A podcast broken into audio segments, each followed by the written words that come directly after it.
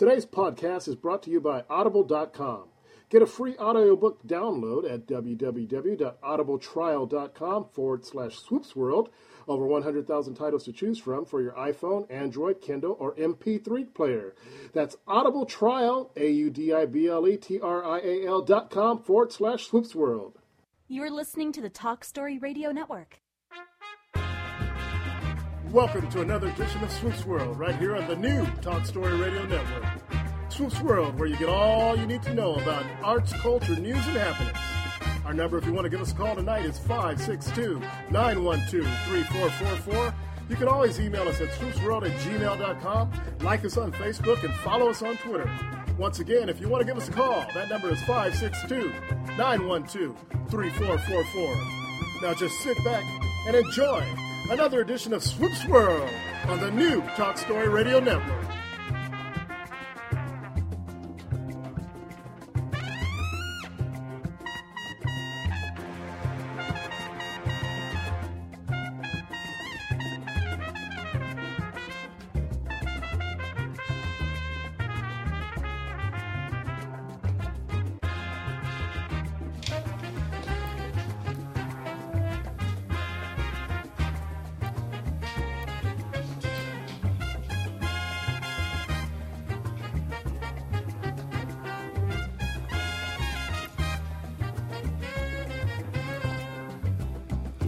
Hello, welcome to another edition of Swoop's World Late Night, Wednesday, January 28th, 2015. How's it going, Peter? It's going all right. We got T-Bone already in the house. Hey! What's happening? He's in early, that's right.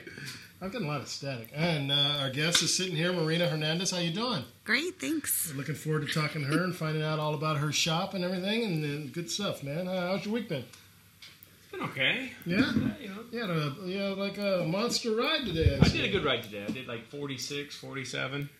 And miles. Yeah.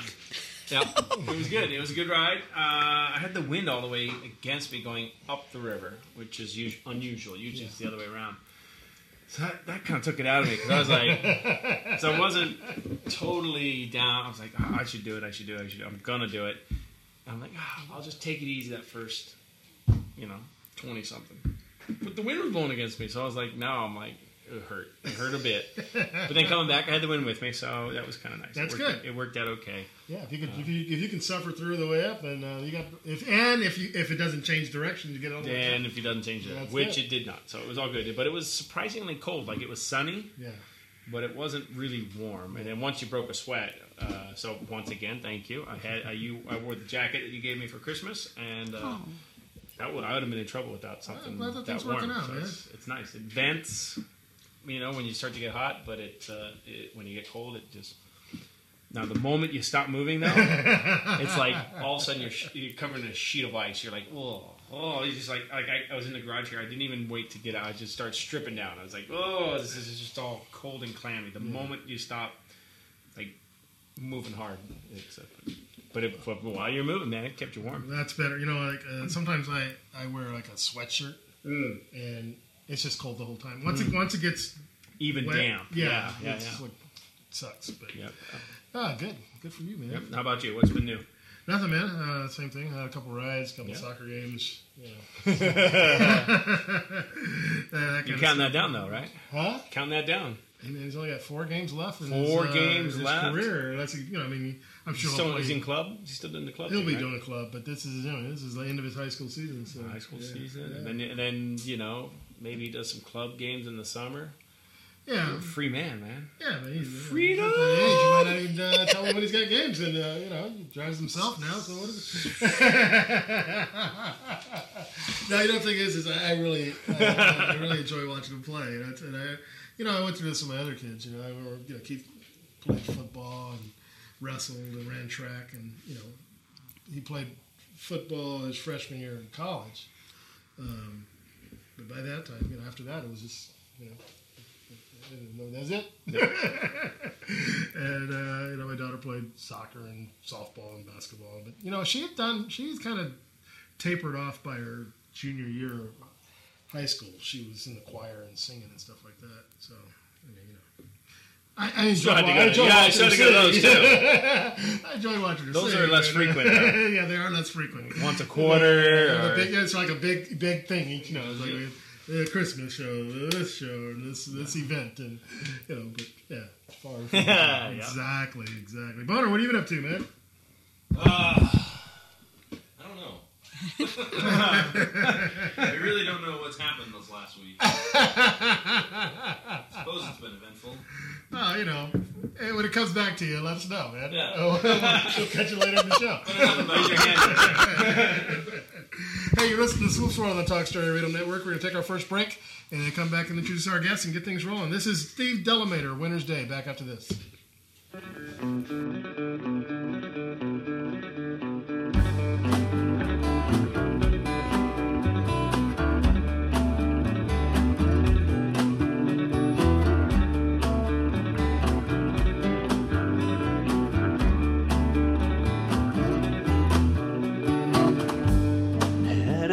Outside to fret and play. At the end of the day, we'll find something to do, as long as I'm with you.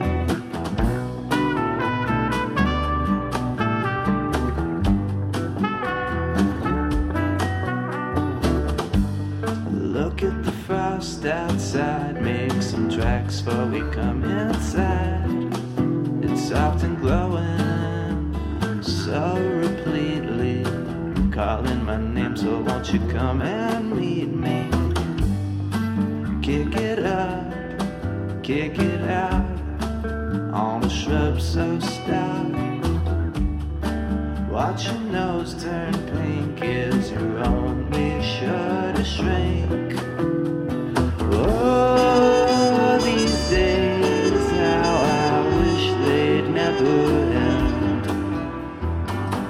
Caught in time, right here with you, my friend. Chasing down the road, not sure where it goes. I'll find you in the end, just how will we grow? Some dawn I'll catch you.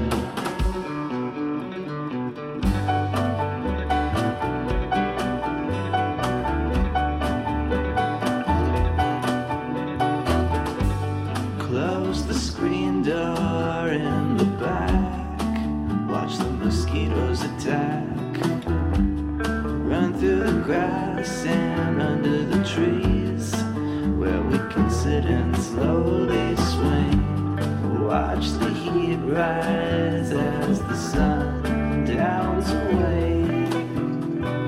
Stay out all night, they won't find us till the very next day. Oh, these days, how I wish they'd never end.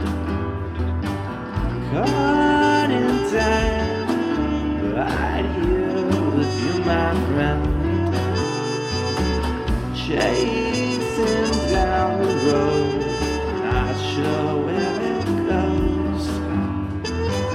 I'll find you in the end, just how will we grow? Sometime I'll catch you.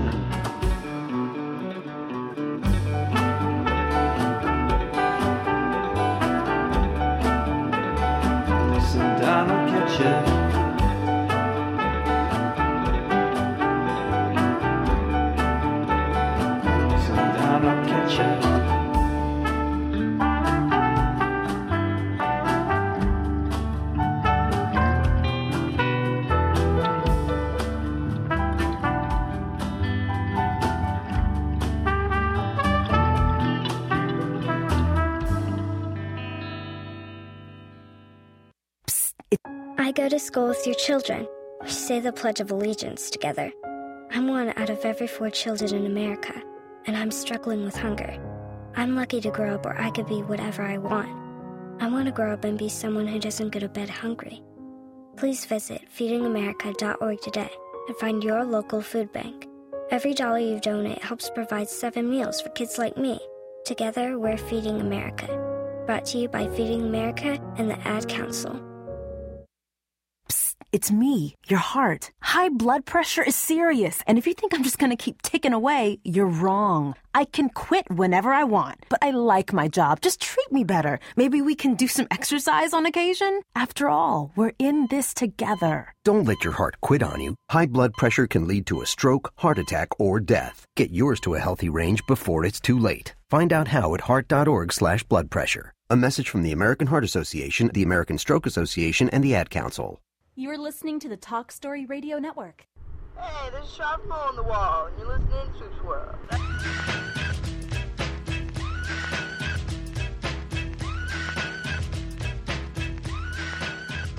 I saw this little puncture. Welcome back to Swoop's World on the Talk Story Radio Network. It made me almost not be able to eat the next one. I can imagine. Hey, we're happy to have as our guest today Marina Hernandez. She is the owner of Born Free Children's Boutique here in Belmont Shore. It's a little, if you're not familiar with Belmont Shore or Long Beach area, it's a little area of Long Beach, which is really cool and is right near the beach. Welcome to the show. Oh, thank you. Tell our listeners a little bit about yourself, where you're from, and how you got started in business. So I grew up in Wilmington, which is just like over the bridge, exactly. So I grew up there, and then I went to Cal State Long Beach, so now I'm a Long Beach, official Long Beach native, happy to say, because I love Long Beach, it's so awesome. And then, so how did I, like, I don't even know where I delve in, so how did I get started? Is that what the next question? What inspired you to open a boutique? I mean, taking on a retail space is a lot. People think it's something you just go out and do. It's a lot that goes into it. Not really. No. It really is. Okay, so I was a teacher. I used to teach fourth grade in LA Unified, and then unfortunately I was affected by the layoff. So then I was laid off from LA Unified, and I went over to Long Beach Unified, and I taught middle school at Lindbergh Middle School, which was interesting. And then again, laid off from there, and then I started working with an after-school program, and our offices were upstairs in Belmont Shore, and I just, like, every day would come down for coffee or just, like, there's tons of restaurants down there, so every time I'd go out for lunch, I'd see tons of, like, moms, new moms, grandmas, nannies, like, pushing kids in their strollers. Let me clarify that. And then, so, I was just like, there really isn't a cute baby boutique down here. There's the children's place, and I can buy a $5 T-shirt, but there isn't a really cute boutique. And then I had my daughter, and I was looking for, like, eco-friendly products, and it was stuff that I had to buy online. So I was just like, I think I want to open a store. There really wasn't a lot that went into the thought process, which is odd. I don't know. I just something I was like, I'm going to do it. And so I just, like, for a year, I applied for, like, my business license and kind of did all this mini stuff, like, thinking, like, okay, I'm eventually going to do it, but, never really fully committing. And then I would tell people kind of about it, and someone said, oh, there's a retail space right down there, and it's perfect for you on Park and 2nd Street. And I was like, okay, I'll look into it. And sure enough, I met the landlord, and he was like, oh, yeah, that's a great idea. When are you ready to move in? And I'm like, shit just got real. Like, I need to really, what am I doing? So I was like, all right. And then I signed the lease, and a month later, I just, like, it happened just so quick. And I think if it didn't happen that way, it wouldn't have happened, because I'm like, it's a huge risk that you're taking. It is, yeah. But it's been really a really, really great experience. I still feel like there's sometimes I'm like, okay, I got my Excel spreadsheet. Like, I got this. I'm going to set a budget. And I look at it. I'm like, I don't know what the hell I'm doing. Like, I look at it a month later like, I don't know what I'm doing. But I'm having fun in the process. I've met a lot of cool people. I think that that's part of it. Like, when you start, like you're talking about the coffee shop. And you just meet so many cool people, and they're really supportive. So it's really encouraging to keep going, but I still don't fully have a grasp or a handle on it. I have no business experience, and I was like laughing because I don't have like the eye of the tiger, like the business, like I'm gonna take you down.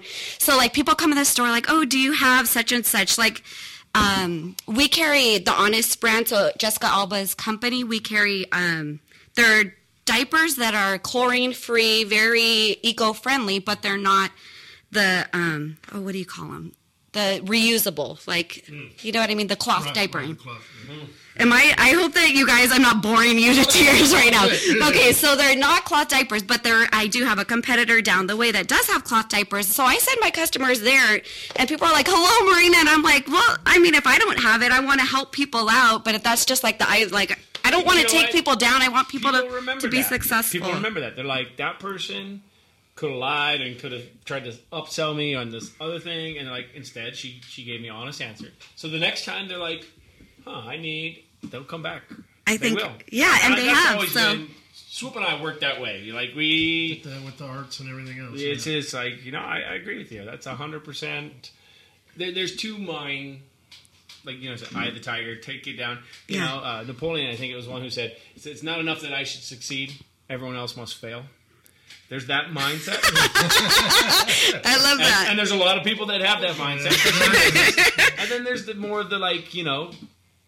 if the rising tide lifts all boats. Exactly. Ooh, I like that too.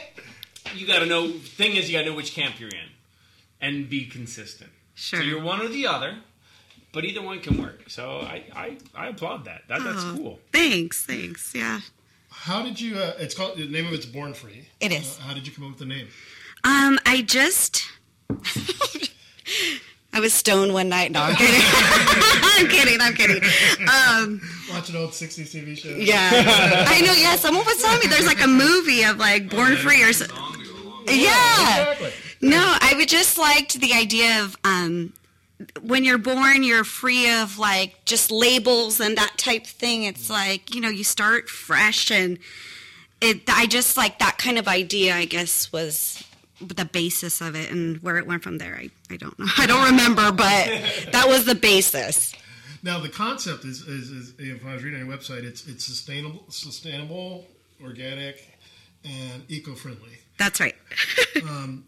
Is it difficult to find products that fit that bill? It is in a reasonable price point, because a lot of things are super expensive in those price points. And so I like to, when I look for things, I'm also like, would I buy this? Like, is this something that would fit in my budget? Because I'd have a hard time selling something or convincing somebody to buy something if I don't feel like I would buy it for myself. So with those two things in mind, yes, it's a little bit difficult to find. However, there are tons of resources out there, and it's nice because when people come in, they're like, hey, have you heard of this and this? So I get leads on different things. I also like to do made in America type things. So if it doesn't fit like the sustainable or the organic mold, then I do definitely look for like a made in the U.S. Like, you got to support. Yeah. Cool. How to, excuse me, when you're, what all the? I know that you do clothing and some toys, but what is your entire product line, kind of in general, the category wise? Oh gosh, so we have a little bit of everything, which is interesting because our store is super small. I think it's the size of this garage. I think your garage is bigger. Studio. I'm sorry. Hey, forever. This 2-car studio. Okay, so it's about, like, seriously, it's, like, almost smaller than this. So it's about 300 square feet, and so I try to fit a lot of different things. We have a little bit of toys, a little bit of books, a little bit of clothes, a little bit of Bath and Body. But with that being said, I do pick, like, the things that I feel are the best in that category to have at our store. So, for example, I just mentioned the Honest products, so that's Just Gobba's brand, and that brings a lot of customers on the daily over because we have we sell diapers and shampoo and just the essentials that the local moms need. So they come by for that, and then they're like, oh, you have new books. So it's, that's what it is. Well, you guys go to fuck to sleep. Probably not. I love that one. I think there's a sequel too. There is. What is it called? I just saw something. They got a different reader and a different book, but I'm like, as soon as I saw it, like, I recognized it. I'm like, yes. But I don't think, if it's not Sam Jackson, it has to be Sam Jackson. That's not. It has to be. That's what makes that book. Totally. I remember seeing it going, it's not Samuel Jackson, but that could work. Yeah, I need to know who it is then.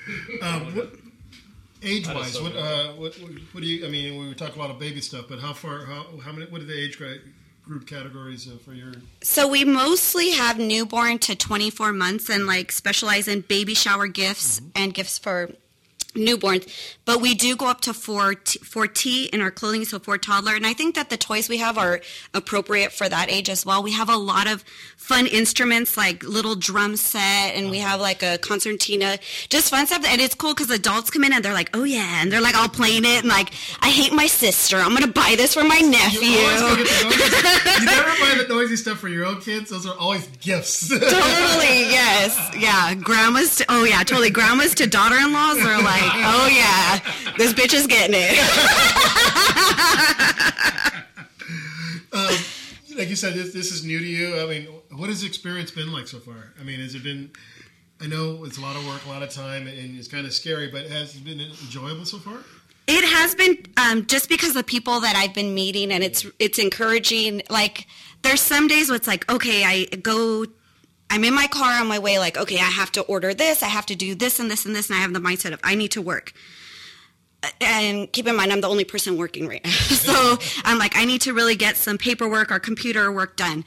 And then here comes a friend, and then another friend comes in, and it's like, so then that consumes, but it's like great, because then I go home feeling really good. Like, I get to talk to other moms about, because I have a 2.5-year-old, and then I'm expecting in 6 weeks. So I get to talk to, tell me you didn't notice. No. No. I was like, I'm in here with a huge belly. I know you don't think I was drinking a lot of beer. I just had a flashback of like, we're doing 6 weeks, and I had all these things that popped up. It was sorry. No, totally. My own personal moment there. You really did, but I had the same thing. Like, I'm at the computer. I'm like, I have a toddler, I have a new business, and I'm pregnant. I am a crazy woman. Like, this is out of control. What am I doing? And another thing, like, it wouldn't have happened if you just got to do it. So, but just talking to the other mothers about their experiences with their kids, like, you know, I'm potty training my daughter and I'm having such a hard time, but just talking to other moms about it, it's like, okay, like, I'm not such a bad mother because it's taking longer than it should, I think, but like, just that kind of stuff is like encouraging. You know, you're talking to people that have the same mindset as you, pretty much. When people come in and ask you about, I know you mentioned the diaper thing, but when people ask you about a product that you know that you're not carrying, do you? I mean, if you have enough people come and ask, do you kind of research it and see if it fits, or are you maxed out on what you have? I do. I research. People come in with tons of ideas. It's like, okay, I'll write that down. And then it's like, keep themselves. There's some things that's like, okay. But, for example, like little baby bow ties, we've had enough customers come in and say, hey, do you have this? So we are getting some in. So if enough customers are asking, and if I think it's cute, then I'll say, okay, we should look into getting it. But for the most part, there's things that I feel like doesn't fit what our store is about. So yeah. I just thank you, and that's it. Have you always, when you decided these are the types of products... you must have looked for those types of things when you had your first child, right? When you kind of wanted things that were, like you said, sustainable and organic and eco-friendly and whatnot. Yeah, definitely. It's like, but it's so, okay. So yes, definitely. I looked for those products when I had my daughter. Like, I only wanted her to wear organic onesies. Like, you know, because that's important to me for her along with the Born Free kind of theme, you know what I mean? But now with my second one, I'm like, oh God. Like, I was like looking through all my old stuff, and I'm like, oh my gosh, there's so much. And now it's like, okay, I think I can do a little bit that's non-organic. It's just so different with your second. Maybe you had the same experience. Like, the first, you're over-prepared, like, you know, you got a diaper bag full of stuff. The second one, I'm like, I need a diaper, a 1-pack of wipe, and I'm good. Like, oh, yeah. And a onesie. For sure. You're good to go. You learn. Well, that's the thing. You learn. Like, the first time around, you don't know. So you, especially if you're you think you're a good parent, right? You like, we need this, we need that, we need this. And, I just read we need that. Next thing you know, you got a bag that's like you look like you're about to climb up the Swiss Alps. Yeah. You're ready to go. So you're going to do a major, trek across the Sahara. You see all and then the second time you're like, we didn't use that, we didn't use that, we didn't use that. And so you figure out, like, this is what we need. What works, yeah. You know, but the second time around, you know, you've had three. But for me, the second time around, you know, I was like, I could walk out with a backpack. Well, see, that's the thing. And it's the backpack that I, like, it was always ready. And I literally could say, okay, we're going, and grab the backpack. Because when I made sure when I came back, I refilled what I'd used, and it was like, but everybody's different. Some parents, there were other parents who, like, had everything. And they loved having everything all the time. But I'm a travel light guy. So it just depends on your, you know. But you're right. The second time around, you figure out what works for you and what you can live with and what you, like, no. We have to have this. Exactly. I think each time my little diaper bag, like you said, got smaller and smaller. Mm-hmm. First kid, it was this big thing. Like, double bag. Thing where you hardly need it. With a roller. Exactly. Last one was like you said, a little small. Everything in only one little backpack. Yeah, you're like, okay, we got this. Exactly. But we also, like with the sustainable products, so I also am like really big on supporting companies. So we have this company that's called Plan Toys, and that's the instruments, among other things. But their plant, it's in Indonesia, but it's totally solar powered. For every tree they knock down, they plant one. They even compress the sawdust to make like little whistles. So companies like that, I also like to endorse. And then they're high quality. It's not like a bunch of plastic at my house. It's like quality wood toys that I know that even though my daughter's going to bang on them, that my next child can play with them later on. So it's things like that. I'm so tired of the plastic crap. Oh my God, it's shit. Crazy. Yes, it's terrible. It's like, yeah, it's terrible. Right. I mean, every time the kids would, you know, Christmas or birthday, a month later, it would be like, they're at school, it's a little stealth. It's like, all right, all in the bag. Because they just got a whole bunch of this new plastic crap. Yeah. And so I'm with you. I know it. Oh, that's frustrating. We're going to take a quick break. Our guest right now is Marina Hernandez of Born Free Children's Boutique here in Long Beach in Belmont Shore area. This here is Danny Rosner. This is called Hitchhiker. We'll be back after this. You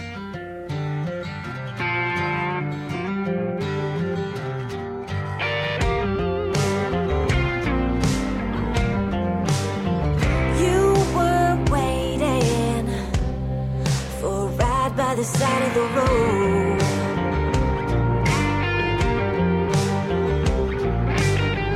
It was raining, couldn't leave you there standing alone.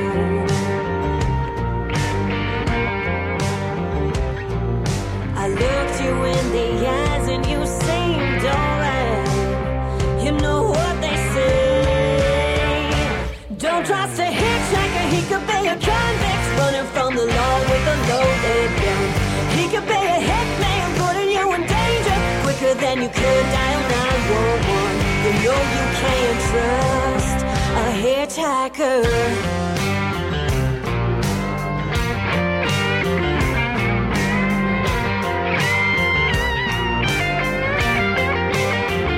Oh, gas station. The fuel was low.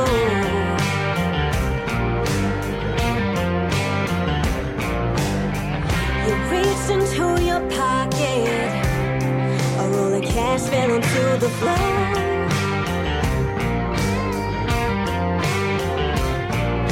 You looked me in the eyes and I cracked a smile. You know what they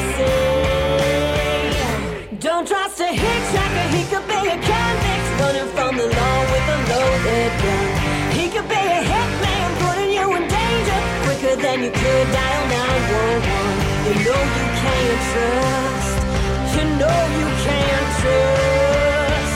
Now I'm riding up into the big red sky. Left you in the dust without a gun. There was not some nature. Trust a hitchhiker, he could be a convict running from the law with a loaded gun. He could be a hitman putting you in danger quicker than you could dial 911. Don't trust a hitchhiker, he could be a redneck standing in the road with an upturned thumb. He could have a motive looking for disaster if you can't teach him a lesson you know you can't trust. A hitchhiker.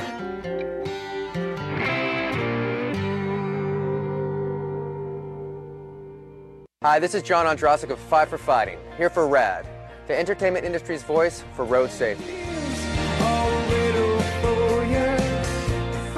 You know, style is a personal thing, and your lifestyle is your business. But if you take it on the road, it becomes everybody's business. So please, plan ahead, designate before you celebrate. Friends, don't let friends drive drunk. A public service announcement brought to you by RAD, the National Association of Broadcasters, and the Ad Council. For a little ride. Now you can share the topics that drive the discussions of your favorite talk shows with TalkStream Live's topic-driven talk radio. We gotta talk. Let's take a drive. List and promote real-time talk radio topics, or post the topics that you want to hear. Hot topics are tweeted and retweeted, and include simple click-to-listen audio links. The future of talk radio is topic-driven talk radio. Well, that's what I call real drive. Available now at TalkStreamLive.com. Talk Story Radio. Hi, I'm Angela Madsen, and I row across oceans, and I've really enjoyed being a guest here at Swoop's World. Thanks for having me.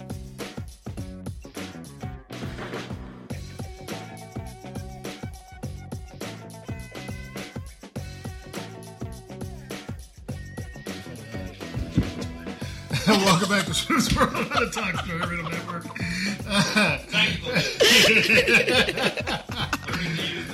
We're Marina Hernandez from Born Free Children's Boutique. What's the actual address? You said Park and 2nd Street. What's the actual address? It's 191 Park Avenue. So just one business behind 2nd Street on Park. Towards the ocean. Towards the ocean. Yeah. Thank you. Yes. See, that's where the Thai restaurant's in the corner there? Is that on the corner? There is a Thai restaurant, and then there's a salon as well. Yeah. So you're on, I know where you're at. Exactly. So I'll see you there. More babies. When he has his fourth. Yeah, right. You heard the part where I said, "My God, when it turns 18 this year, right?" The last of the tribe. That's what you said when you're 30th. Turned about like 15 or so.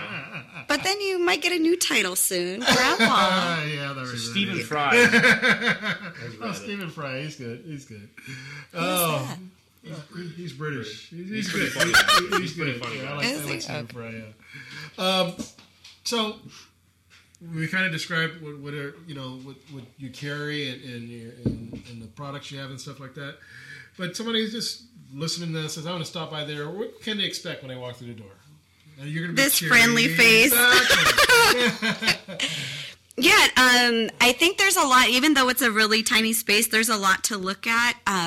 We have really high ceilings, fortunately, so we're able to make your eye go up. So we just have a lot. I think first, if anybody's there, but they'll be greeted just like, I ask so many questions. I'm like, oh, so where are you from? So what do you do? So where's your husband? Where's your wife? So be prepared to answer some questions if you go there. But there's also a lot of things to look at. I think we have animal plaque. I think we just call them animal plaques. But they're they're made out of recycled sweaters. It's like a shape of an elephant, and it's on a plaque, and it's so cute. Or we have a shark, so it goes in a kid's room. So it's a lot of different stuff that you wouldn't normally see. And so that's what people say, oh, you have really neat stuff. I haven't seen that before. Right. And I feel yay, because I do all of the buying, so it's oh, yay. I have my taste. It validates my taste, I guess. But also there's grandmothers that come in, and then there's these tatted up guys that come in, and everybody kind of is they find something that they like. So it's cool. I feel I can appeal to a little bit of everybody's kind of taste. Nice. Yeah. I mean, that's cool because I know, you had to shop for a lot of kid parties and whatever. Uh-huh. You had kids. You go to somewhere like Target or the big stores, and you're it's the same stuff. You can feel the life being sucked out of you. Yeah. And it's the same stuff you see, three people show up with the same thing. Yeah. So it sounds like you've got a place that, people can come and get unique ideas. Totally. Gifts from their kids or other kids. That's in and of itself a laudable thing, you know, for sure. Well said. Yeah, that's exactly true. It's like you're not going to find this anywhere else. Like I find a lot of things, even overseas, but fit the sustainable model. So like from Australia or from Canada. So it's like things that are imported here that you definitely don't find at Target. But it's stuff, and I think that people come in inspired, like, oh, so with the animal plaques, do we have time if I could tell a little story? Okay. I'm not going to go on and on, but a guy came into the store, and I guess his brother just had a son, and they live in New York. And so this guy said, told his brother, when whatever the son's name is comes to California, I'm going to take him out surfing with me. And the brother's like, bro, if you catch every shark in the sea will you take my son surfing. So he bought him that plaque with, like, the little shark head on it, and he wrote the story in the back. And I'm like, that is so special. So I was like, I felt really, like, happy for him that he found something that really, like fit him perfectly and was a perfect gift for him. So that was like, I was like, score for you. Nice. That's good. Yeah. It's always fun, like you were saying, it's always fun to find something unique, especially when you're buying a gift. You know, it's like you find something unique that you haven't seen anywhere else, and you feel like you've done you've taken an extra step forward for somebody. You know? Sure, yeah. And, especially when you're with your own kids, if you find something that's really cool. Of course, they don't give a crap. But it's nice to be that person that figured out that nice thing, that extra. My dad, give him props here. He's good at that. It's like he doesn't give a lot of gifts. He doesn't shower the kids with gifts, but when he does, it's a gift he's really thought out. It was like, and my daughter still has things like, she's like, when we're doing that cleaning out period, she's like, no, Papu gave me that one. Aww. We can't get rid of that one. Yeah, and, it's meaningful for sure. It wasn't just like I was saying, one of those just plastic things that you got like 20 variations of them at the parties or whatever. And those are better gifts. Those are the gifts. Like as a parent, I always try to, like, if I can find them, I aim for those. Those are the ones I try to give my kids. I'd rather give them fewer of those than a whole bunch of the crap. Yeah. Exactly. That'll be recycling 6 months later. How long have you been open now? So May 1st. So I lost. I knew like to the day sometime last year, and then. And all this pregnancy, all this stuff, I forgot. So it's probably been 8 or 9 months. So May 1st was our opening day. So we're approaching our 1-year anniversary coming up. I know. So I'm like, I want to do something special. I'm like, should I do pony rides? And I'm like, I was thinking maybe Jessica Alba could show up. That would be awesome. That would be cool. Lots of dads. Yeah, exactly. Lots of dads would be there for sure. Yes. Sorry. Maybe she can ride the because I'm seriously thinking about pony rides, but I'm like, my luck, like rogue pony, like, you know what I mean? Kids stranded at the beach, like, so. But I just think that's such a cute because my daughter loves that, so I think that'd be sweet and different. But I don't know. We're planning like something. I don't know what yet. You have to mash your face into a birthday cake, I guess. We interview so many people and we talk to so many business owners around it, and each area has its own business district and it has its own business association. Are they supportive? Have you had to deal with the business association much? They are supportive. They're supportive if I need help, but not. They're supportive. But maybe it's just because I need a little more support because I'm so new at all this, and I'm like, marketing, what? Like, social media? There was a Facebook crash, and I didn't know about it. So, that shows how little I go on social media. I have no idea. So it's like, I got an Instagram. Like, I have a checklist of things that I need to do that are important for a business to strive nowadays. That's, like, the wave of the future. I can't deny it and not do an Instagram. So it's like, okay, I make it a point where some people it's just like, they got their phone. They do it really quick. For me, it's like, okay, I have to make a conscious effort and literally write it down on a list of something to do. So maybe I just don't feel – I do feel supported, but I feel like I maybe need someone to hold my hand a little bit more. Yeah. It's interesting you say that because when we've all been through the deal with setting up a business, and a retail space in the city, and you know, you seem like you're making headway, then it stalls out, then you make headway, it stalls out, and you see somebody across the street, and they're up in like, you know, a matter of weeks, and you're like, well, how did you, you know, and it's a learning curve, you know, and you find out that, you know, some of these people have done this type of thing several times, or they know who to call, or you know, get their secret handshake on the right fraternity or whatever.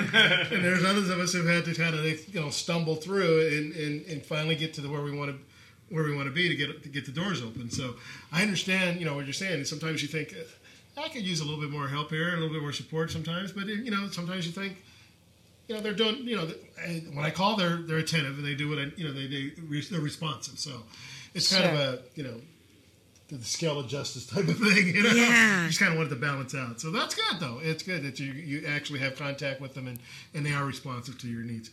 When you first, you know, got all set up and got all moved in, because I tell you, the day I opened the doors of my business, I pretty much threw up. You go through all the work, and now it's like time to open up, and you're like, I don't know if I'm ready for this. Yeah. Yeah, I couldn't sleep the night before. I'm like, are there going to be 100 people there? Is there going to be one person there? Like, I don't know what to expect. And that's kind of how it's been along the way, but it's like, okay, I'm, you know, you just do it. Yeah. But yeah, you do feel like you really feel like throwing up. Like, this is happening. Somebody got to walk through the door. Yes. There's like, what are you going to do? There's like a commercial, and I don't even know, it's like a GoDaddy or something, and this lady's like, I just sold my first t-shirt to like someone that's not my relative. Yeah, and she's like doing a dance. I'm like, that's totally how you feel. Like, I took a picture with someone that bought a book. The book was called either Toot or Poop or something like that. It's like a book that we had. And so I have a picture. It's like the first product that somebody bought that wasn't my relative. And, of course, my first dollar. So, I don't know. It's been – that's kind of how it's just been, like, along the way. Yeah. And, actually, I want to go back to the business association, because when you were talking, I was thinking – they do so much. What am I saying? Okay, as far as supporting me, I feel like that's a whole different thing.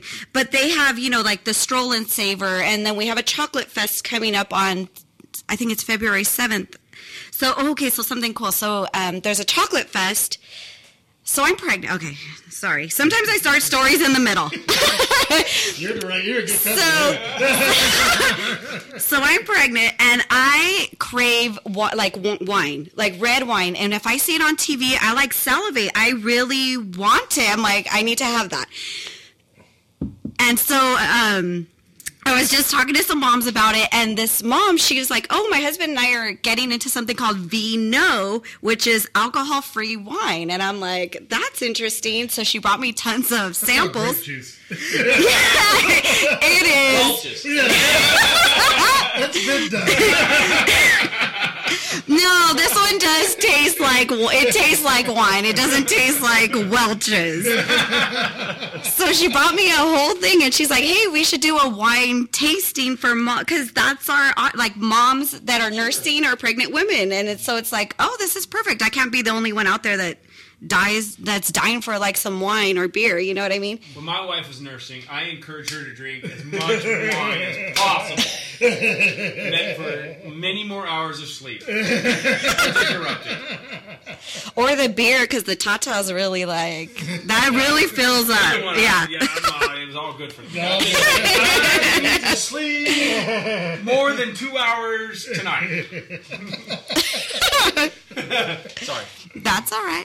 So during this Chocolate Fest, we're going to have our wine and chocolate tasting. So it's like we're, you know, piggybacking off of them. So the Belmont Business Association itself does a lot of excellent things in as far as like bringing people into the show. So I just wanted to go back to that. When the events like that go on, and we've been a part of events and trying to get people to stay open and to participate and stuff, a lot of that stuff is happening on the main drag. Are you able to pull people into the shop? Is it hard to, you know, I mean, I'm talking about those type of events. and like car show and the stroll and parades and stuff like that. Does that kind of take away from things at times? Are enough people down there still kind of finding little nooks and crannies to stop in and check out? It's few and far between that people are finding, because we're just, like I said, one business off of 2nd Street. So we are, and it's like, and it's not, okay, well, anyway. So, yeah, so it is a little bit difficult for people to get off of that main street to come to our store. So we've done, like, balloons, music, like, especially during the Stroll and Saver. We try to have like a kids zone, so we're trying to build that up as something that you can go eat, and then I'll set up tables and you can have your kids. So it takes a lot more effort on my part than it would if I were on the main street. Right. But I also feel like, and this is part of my gripe, I guess, is that there's a lot of things that are geared toward the food industry and not necessarily to the retail. So even I talked to some other people who have been there for a long time, and they're like, yeah, we don't get any customers during the car show. We don't get any really customers during the Stroll and Saver. They're just there to eat. They're not there to shop. So I wish that the association, and eventually, hopefully I can be a part of that, is like helping, how can the retailers really benefit from all this traffic and stuff? So that's kind of like been a little, so not only am I on the side street, but I don't think there's enough for the retailers. Right. I noticed a lot of times, because I've been to a lot of those events we just mentioned. Sometimes on the side streets, though, they have like things there that don't really encourage you to go into the shops there. Like one time we were walking around, and I think they had like a big slide on one of the side streets, for kids to slide around, and so everybody else was kind of. The shops there didn't seem like they were getting much traffic, but people were kind of in and out of the little area where they were, they had set up stuff, which kind of blocked the view of some of the shops at the time, too. So I was just kind of curious about that, because, now you have a big influx of all these people down there, which would be the perfect time to tag into some new customer base if they could actually see you and find you there during those events. Totally, like the... like the kid zone that we're doing, I have to have some girls out there that are also saying, oh, by the way, the store there has 10% off books. Or, so you also have to say, you can play here, but remember to go in that store, So it is like it's – I don't know. And I try to think about myself as like a customer. If I were to go to like something like that, out of the neighborhood where I'm not used to going, what would – get my attention and get me to go into a store like that. Yeah. But it's also nice because even like one or two customers will say like, or one or two people will be like, oh, when I didn't know you were open. So it's like, okay, at least there's some exposure there. That's good. Anytime you can get some new faces through the door, and it's always a good positive thing. So, because building that clientele, and you're talking about a very specific demographic too. I mean, you're talking young kids and young mothers and stuff like that. So you gotta keep building on that, and more people come wandering through, and more gets out, the better. Yeah, and that's how we get a lot of our customers. Someone asked me that, and it's a lot of word of mouth. Like, oh, my friend told me about this. Like, oh, good, thank you so much for spreading the word, because it's rough. I wish I could be, and I'm sure everybody feels this way when you're trying to get something going. Because I think. No one's going to do it the way that I'm going to do it, because this is my business. This is my baby. So I wish that I could be the marketing person out. I wish that I could greet everybody in the store. I wish I can do all the buying, going here and there. And it's like you can't split yourself up. So when you're hiring someone to do it, or, you have someone else do it, it's like, okay, you got you understand me, right? Like, you got my vision, because this needs to happen. Yeah, and UPS just, what is this shit? Who ordered this? Exactly. Well, we try to cover a lot and make sure we get all the information out that you want to get out. Is there anything you wanted to talk about that we have yet to talk about? I don't... No. You haven't mentioned anything about a website, I don't think. Have you got a site? We do have a site, and we have a shop on our site, actually. Thank you for bringing that up. So it's, do people have to say www.? There's somebody out there that's I don't know why it's not working. HTTP // So it's bornfreeboutique.com. So simple. And like our email, bornfreeboutique@gmail.com, our Instagram, bornfreeboutique. Everything is just straight bornfreeboutique. But we also just opened up our shop, so a lot of the products, or some of the products that we have in the store, we're now selling online. So that's exciting for us, too, because it really opens up the market, I guess. It's so funny for me to use terms like that. Like, I'm like, the market, the law. Like, I don't use those. Like, this is so foreign to me, but I use it. I don't know. But I just, like, mailed something out to somebody in Florida, and I'm like, oh, like, all excited, like, this is going to Florida. It's just fun that, and I'm like, how did this person find me? And I don't, I guess I should ask her, but it's just cool, like, that you are here. I'm here in my little boutique in Long Beach, and somebody, you know, in Florida or in Philadelphia is buying something from my store. It's like, wow, that's pretty awesome. Yeah, that's it's always cool. We've talked about that. Yep. Look at me. Why are people in Japan listening to us? That's cool. Really? Yeah. So yeah, you know, you get some, you know, get an order from someplace outside of the area. I mean, it's exciting. It is exciting. Yeah. It's like, wow, how did you hear about us? That's cool. Yeah, very cool. Do you guys speak a little Japanese? Did you say Japanese? No, not at all. Did I? Oh, yeah. Well, there was a time there where we were getting a lot of listens from Japan. Uh-huh. A lot. I mean, a lot of listens from Japan. And so I did a little research, and I kind of figured it out. There was like some coffee house there that was streaming us like 24 hours a day. So good thing. Good times, man. That's so cool. Yeah. Oh my gosh. Yeah, that's awesome. A bunch of language that they probably don't want to use, but. Wow. Yeah. They want to use it. They just want to use it in the right context. Context, exactly. Well, that's very cool. We're going to take our last break, and then we'll come back and wrap things up. How's that sound? Yeah, great. You're listening to the Swoop's World on the Talk Story Radio Network. This is 20 Eyes. This is called Mrs. Wright. Back after this. Grab my hand.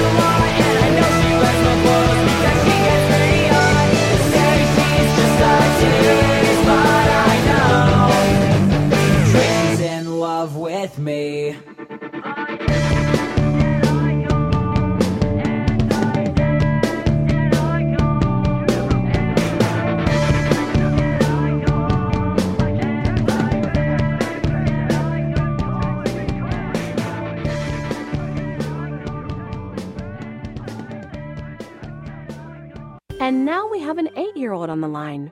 Welcome to Our World Today. What's your question? Our continents make up 29% of the Earth's surface, meaning that 71% is comprised of water. Man automatically adapts to environmental conditions. So why do I need to take swimming lessons? Are you ready for kids who eat healthy? Good nutrition can lead to great things. To find out how a healthy lifestyle can help your child succeed, go to mypyramid.gov. Brought to you by the Ad Council and USDA. So, Jacqueline. Yes, Mom? I wanted to talk to you about something and... Oh, wait. Hold on. I just got a text. Oh, wait, Mom. I just got a message. So many comments on my comment. Hey, guys, check out my new video game. Mom, what? Huh? Pew, pew. What'd you say? This weekend, unplug. Getting closer to nature can get you closer to your family. To find the forest nearest you, go to discovertheforest.org.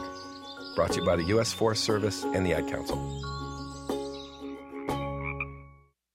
The views and opinions expressed by the individual hosts and their guests do not necessarily reflect those of Talk Story Radio, its affiliates, or sponsors. This is Evan from the Bicycle Stand. Stick it in the big ring, and you're listening to Swoop's World.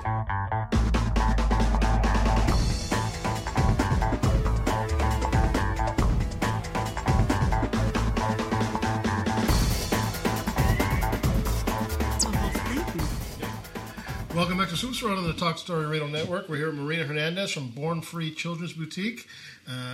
Thank you so much for coming in and joining us tonight. Thank you for having me. Absolutely. I had fun.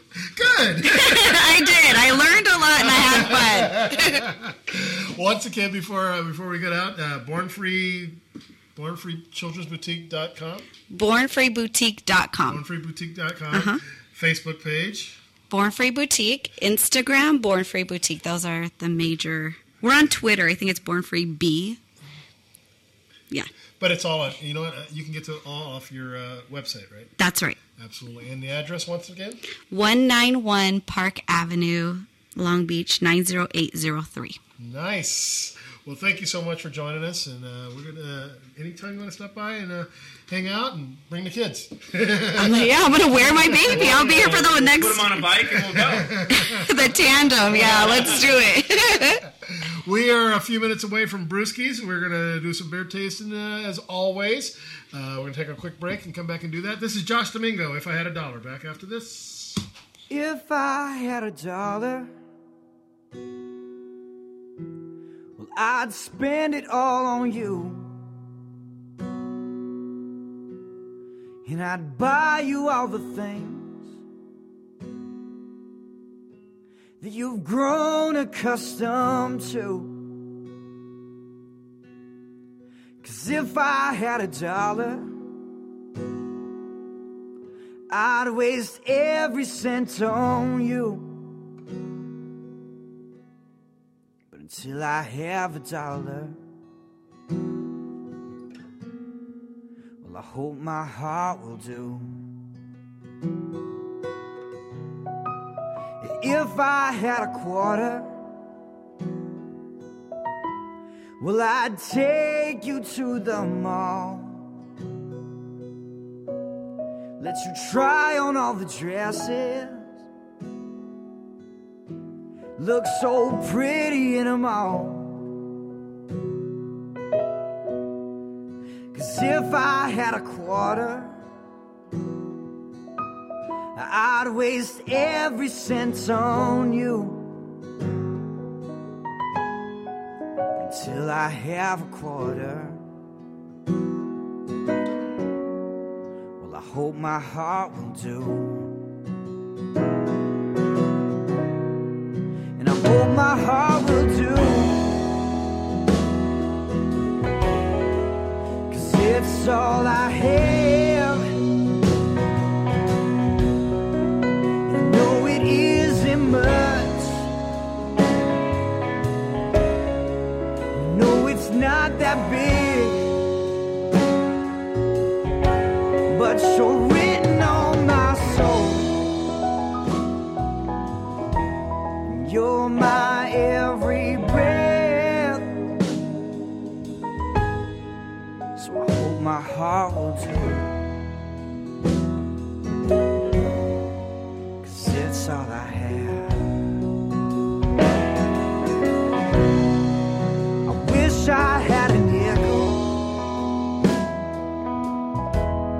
put a big smile on your face,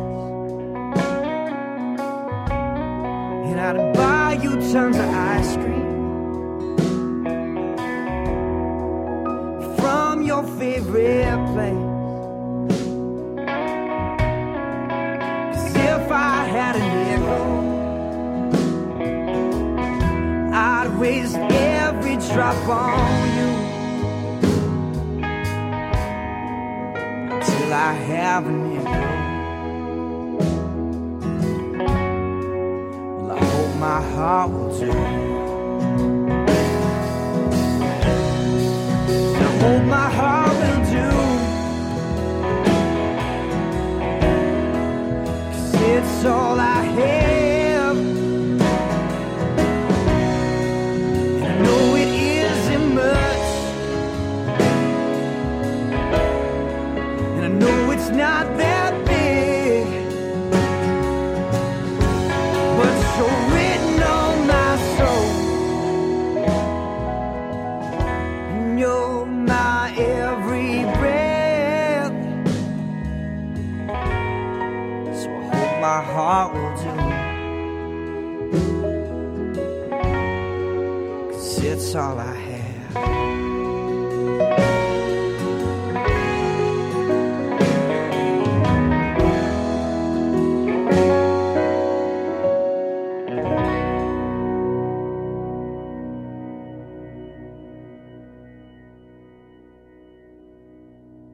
Is that a faucet running? That's not a faucet. That's a river rushing through the forest. Forest rivers provide over 100 million people with clean water to drink. What? I can't hear you because of the vacuum. That's not a vacuum. That's the trees in the forest cleaning up the air we breathe. I didn't know the trees were so amazing. Yep, and the forest gives us shade, trees to climb. That's awesome. Let's go explore some more. Visit the forest today and enjoy all it does, just for you. To learn more about the forest and find one near you, go to discovertheforest.org. Brought to you by the U.S. Forest Service and the Ad Council. Imagine no longer being tied down to your computer, but having the freedom to take live talk radio with you anywhere you go. TalkStream Live introduces our first ever iPhone application. The talk shows you follow now follow you, and your iPhone is now the fastest and easiest way to stay connected to the best talk radio on the internet. Let TalkStream Live transform the way you listen to radio. Listen to live talk shows 24 hours a day, 7 days a week. Mobile talk radio from TalkStream Live. Now available in the iTunes App Store. You're listening to the Talk Story Radio Network. This is Mean and Nasty, and I'm a Virgo. Yo, LJ. Gemini. You're listening to Swoop's World Radio. Get with it or get lost. Very lost. Swoop's World. Yeah, we in here. I mean, sit next to me. So this is how we do it. Listen. Okay, vibe with me as I speak. You witnessing the legend. Black J, we reppin' 102 DIY to the depth. Ain't no crutches on me. It's time for Brewskis, our beer tasting segment right here at Swoop's World Late Night, sponsored by DrinksWineSpirits.com. So grab yourself a glass, pour yourself a brew, and join us right now for Brewskis, sponsored by DrinksWineSpirits.com. It's all me. Woohoo! You heard him. He said that on the air. All me. Happy Wednesday. Welcome to the most spectacular part of the... No offense. Most spectacular part of the show. The beer drinking part. This is where we officially drink beer. Tonight we're drinking... I love this. I'm loving the names already. We're drinking Smutty Nose Brewing Company's. These guys are from Hampton, New Hampshire. Smuttynator. There is something wrong with Swoop here. Swoop picked all this stuff out. Smuttynator. Okay? Smuttynator is a double bock beer. Here's what they have to say about their own brew. Come visit our brewery. I'm not going to say much about that. Blah, blah, blah, blah. Sorry. I didn't do my homework here. Our take on the traditional double bock is decorated your drinking pleasure. I was looking for an alcohol. Yeah. So 9.8%, which... even for a double bock, is quite high. So I'm a huge fan of bocks. They're not especially popular here in America at this time. But the Smuttynator is what we're having tonight. Well, our guest is going to help and join with us. We're going to do a little tasting. We go around. We say what we like, don't like. Brutally honest. Second time around, you're going to give a number. 1 through 10. Rain Man over here will give us a an average. An average score. Here we go. Salute. Salute. Salute. To your new business, because you're not even 1 year old. Yeah. Thank you. You are still new. I am. We always let the guests go first. Tell us what you think. Like it, don't like it, what you like about it, what you don't like about it. Either or. I think it's tasty. It's like, it's refreshing. It's like, it tastes crisp and refreshing. I like it. It's not too thick.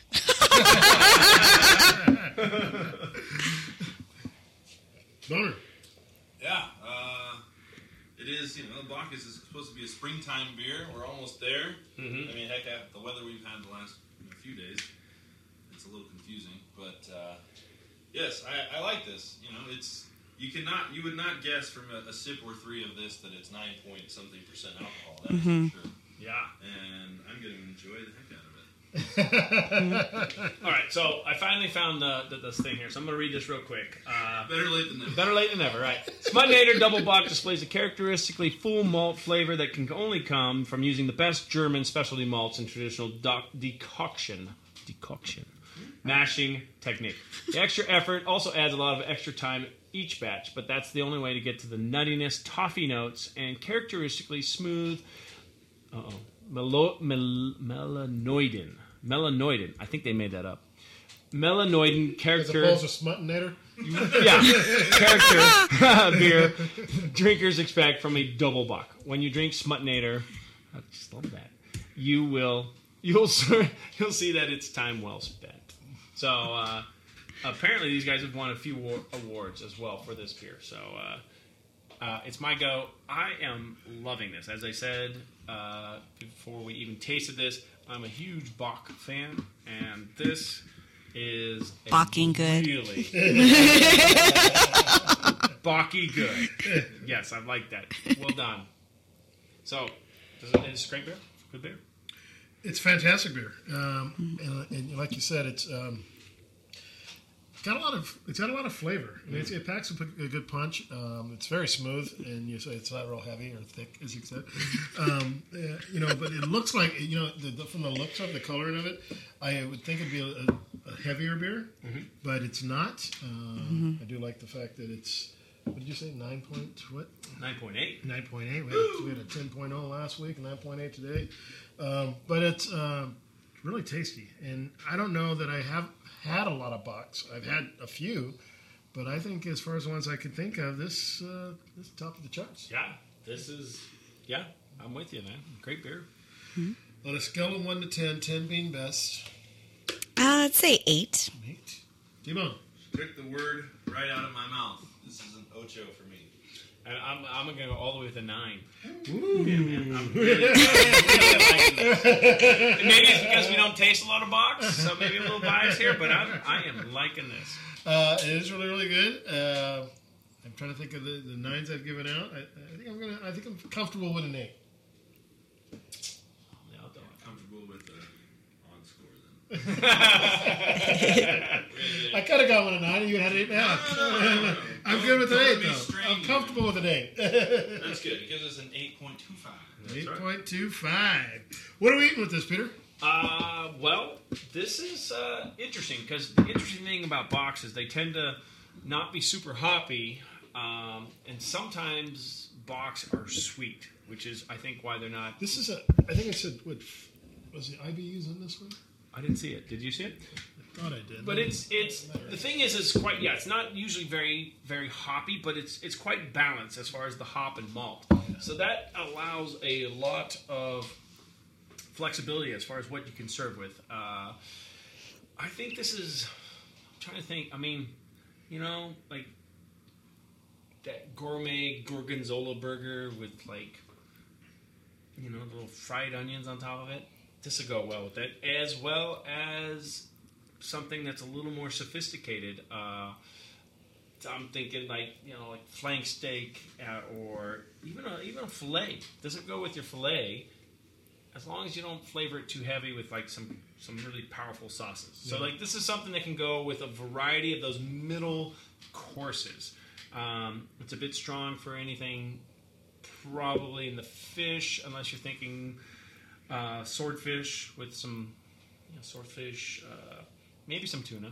This might go with tuna, depending on what you did with it. So anyhow, this is a flexible beer, but it's mostly in that middle range. It's probably too heavy for most of your... Yeah, I'm not saying, and for me, it's I can see the beef, but I don't think I can get to the seafood with it, though. Yeah, seafood, I'm just trying to think, because it's not too heavy. You might be able to do something, you know, sometimes people like to do, like a tuna with like a teriyaki. This might kind of hold up to, maybe. That's a stretch. Hold up on anything wrong, like a tartare or... Yeah, you could do that. Yeah, you know, I could see that going that way for sure. Strong flavors, but not the overwhelming flavors. You know, this is not the cab sav of beers. It's more that middle range. This is like the lighter Zinfandel. Anybody orders a fucking Merlot? Fucking Merlot! Leave it! But that being said, this is probably sort of the Merlot of beers. You know, it's that sort of middle ground. It's a little bit sweet. Not too hoppy, but it's in there. Excellent. But this particular one is very well made. 8.25, that's a good score. Brewskis, sponsored by DrinksWineSpirits.com. That's Brewskis, sponsored by DrinksWineSpirits.com. Go there, join the Beer Month Club. They'll send you a case of beer each month. No, they won't. See? You said, let's go ahead and say a case. And you assholes. So you box of beer. Box right there. Carton filled with beer bottles. They'll send you a dozen beers. Not a baker's dozen either. From 4 different breweries. And when you do that, you help us out here at Swoop's World. We are about 10 minutes away from Anthony Davis calling in. We're going to talk to him about what's happening in the world of sports. We are going to take a quick break. Da, da, da, da, da. And this is Ala Mantra. This is called Move On. Back after this.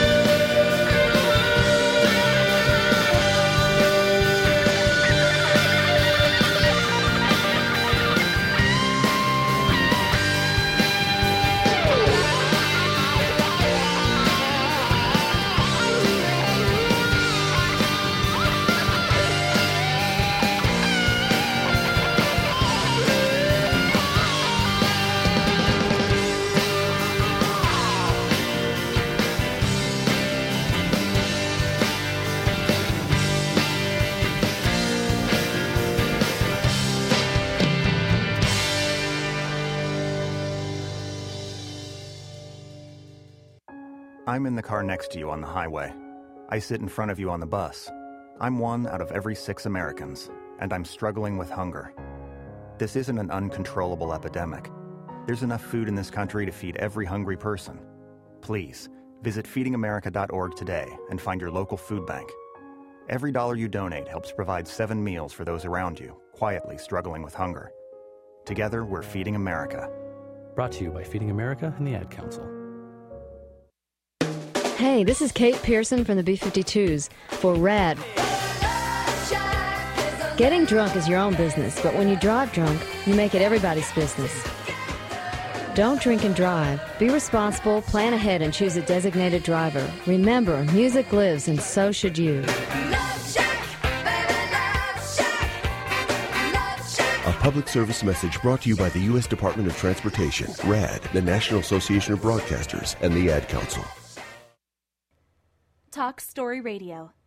This is Doc Johnson, Gary Corman, and Alan Frank. We're the Heat Seekers, and you're listening to Swoop's World. Hey, welcome back to Swoop's World on Talk Story Radio Network. We're going to be talking to AD in a few minutes. Looks like AD needs a little extra time, so we'll be talking to him about 5 minutes. Soon-ish. 5 minutes later than we initially were planning on doing, but we will do that. T-Bone is in the house, as I said. You know, he showed up early today. It's nice to have him in here for the entire thing. Well, time. Well, I mean, early for him.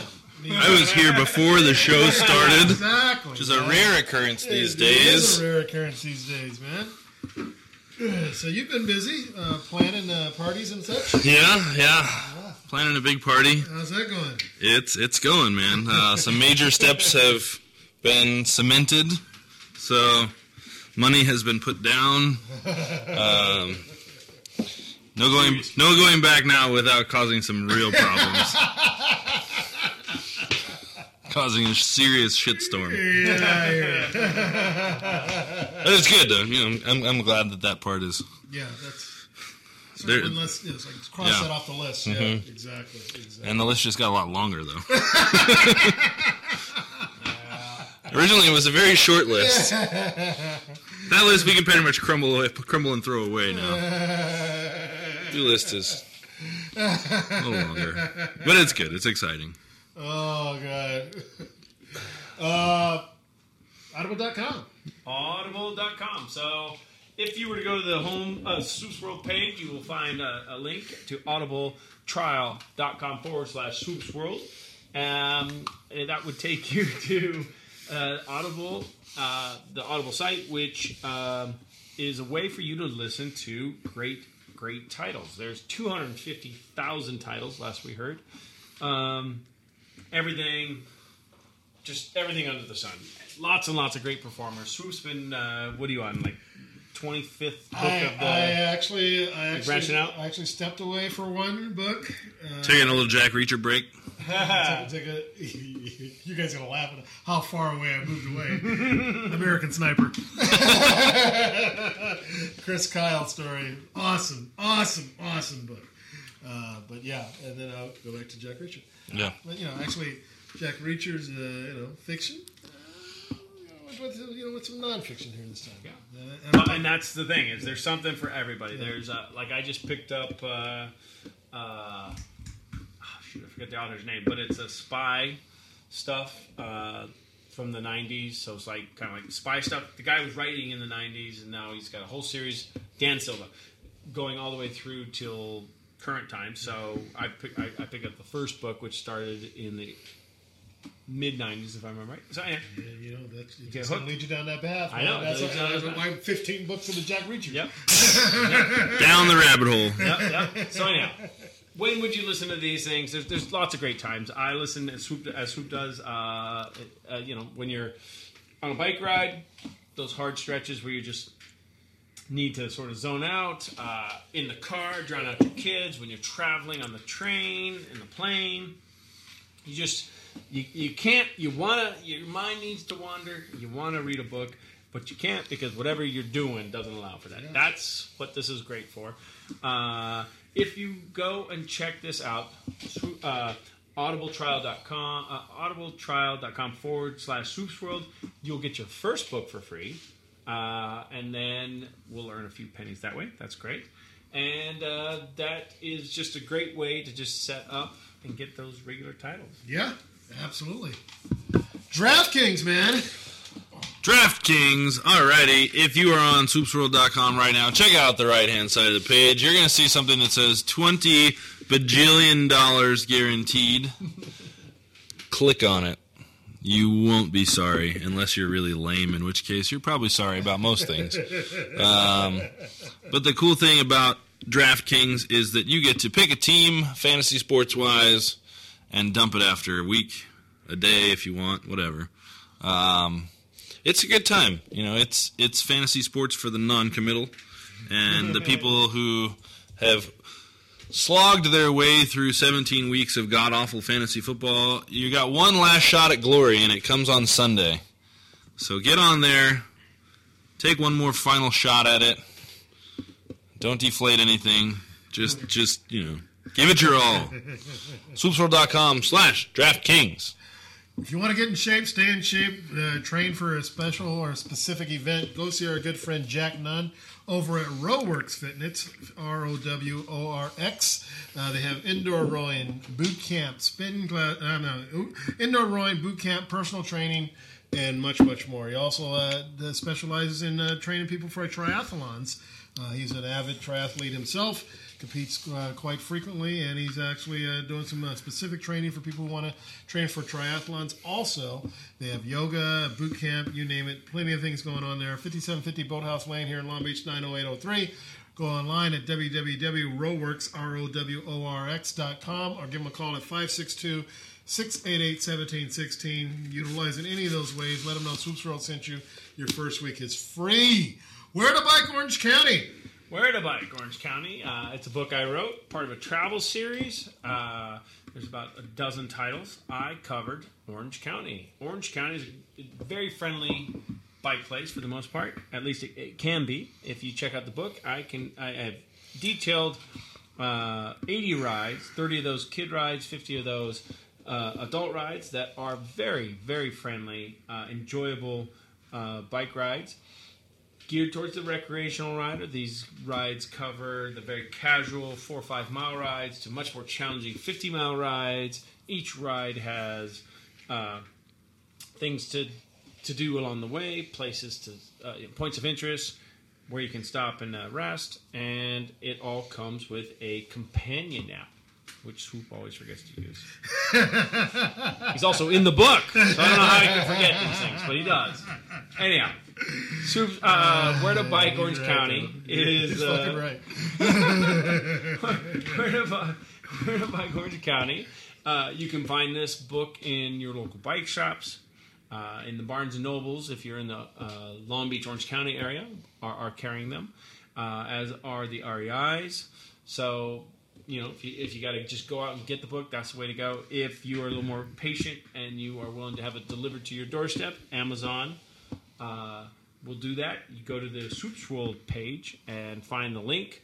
It'll take you right there, and we'll earn a few pennies along the way. Where to Bike, Orange County. Now, I have to admit, though, I did use it the last time I was in that area because I was texting you when I was on my lunch break, and you said something about the app.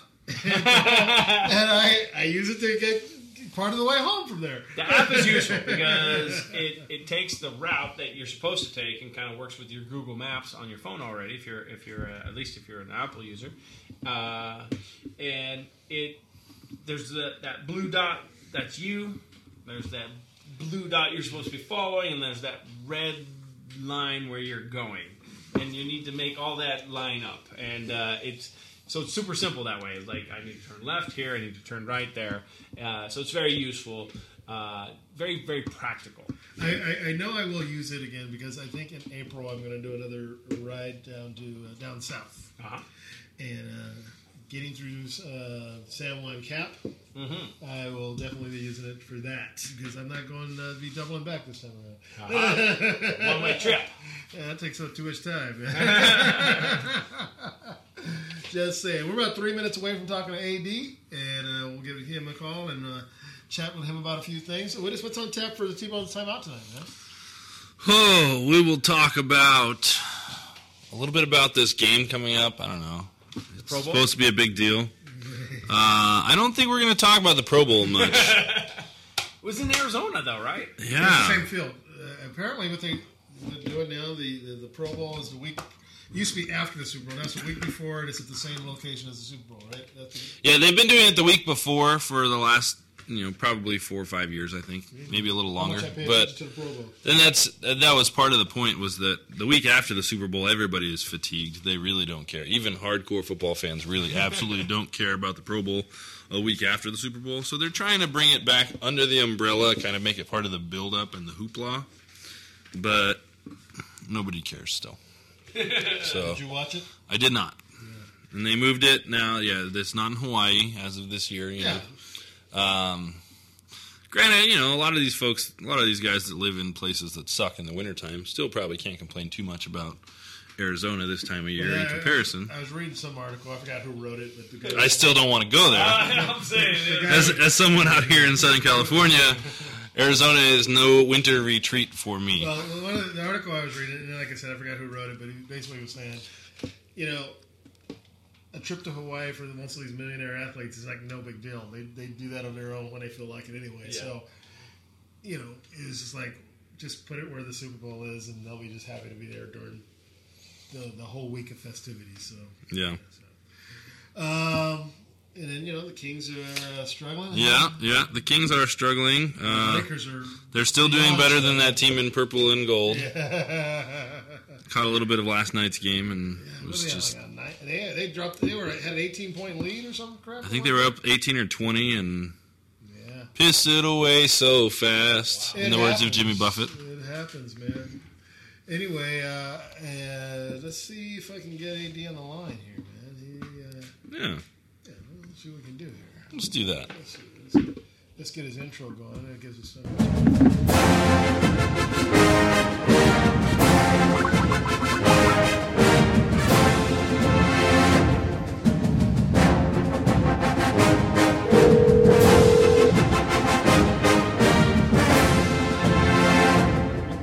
Good evening. Good evening, and welcome back to the show. Anthony Davis, he is a 5-time national champion over at USC for football and baseball. He played in the NFL, the USFL, the CFL, Pop Warner, you name it, World Football League, lots of places. How's it going, AD? I'm doing fine. It's always great to have a chance to chat with you. We're going to jump right into it, man. I'm not going to start off with football this week. I want to start off with let's talk a little basketball here. Kobe Bryant, he had a rotator cuff injury this year. He's down. He's down for the season. He's had some injuries the last couple of years. You, as a professional athlete, there comes a time in a guy's career where the injuries are coming more frequently than playing out through the season. Do you think his body has taken its toll? And do you come back and try to go out a full season on an upswing, or do you call in? You say I've had a good career and move on. Well, first of all, he can fully heal the rotator cuff, but when you start breaking down like that, the way he's been playing for 20 straight years, will be 20 years next year. What he needs to do is fully healthy. The organization can totally depend on him to carry it. You need to start fresh, start building a team. If he can contribute next year, fine. As far as I'm concerned, in his mind, hey, they've rewarded me. What all you do is just get ready to go off in the sunset. But if he can contribute next year, that'll be fine. But all intents and purposes, he's done. Yeah. I just don't see when you blow Achilles tendon out, it changes your whole dynamic of your body. So I know how that thing works. Right. I was reading an article today. It was an interview with Brett Favre, and his the season before he retired. He, got close to the Super Bowl. I think he got one game away, and he decided to come back for his 19th year. And they asked him if he had any regrets because it was such a bad year. And his thoughts were, I came so close the year before. I always, I think the mindset is, I should have tried to go back next year and see if we can get to the final, get to the Super Bowl again. And he says, but even though we had a lousy year by last year, he says it took all those questions away. He says, I no longer enjoyed getting hit. I knew I was done. There was no chance of going any further. And he says, in his mind, he has no regrets for coming back that last year where it was just a bad year, which is kind of what Kobe's going through. Well, they didn't do well last year either, but he's kind of going through a similar situation this year. I mean, he's been bruised up and banged up, and do you say I've had a good career and step away, or try to come back and make something happen? So. I understand your point, but different guys have different thoughts. But I always understand what people are going through, or we don't always understand what people are going through. But it's interesting to hear people's thoughts on it who actually play the game. See, you got to remember, he went from one organization to another. That's good for him to say that, but when you go to another organization with different players and different schemes, that's another thing. He was still trying to adapt to New York Jets when he was in Minnesota Vikings. So with that in place, that also is one thing. But also, too, Mr. Favre and Mr. Bryant, talk to me when you're 50, 55. Then you realize what you did to your body, okay? We have this week is Super Bowl week. A lot of things are happening this week with all the press junkets and everything. There are guys who do not like to talk to the press.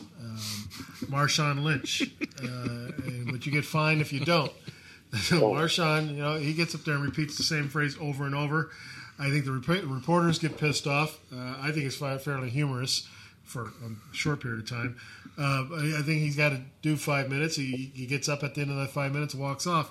His teammates give him all kind of support. They say that's just him. He doesn't like the interviews and stuff like that.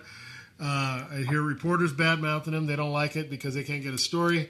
What are your thoughts on the league's rules that you have to make yourself available to the press?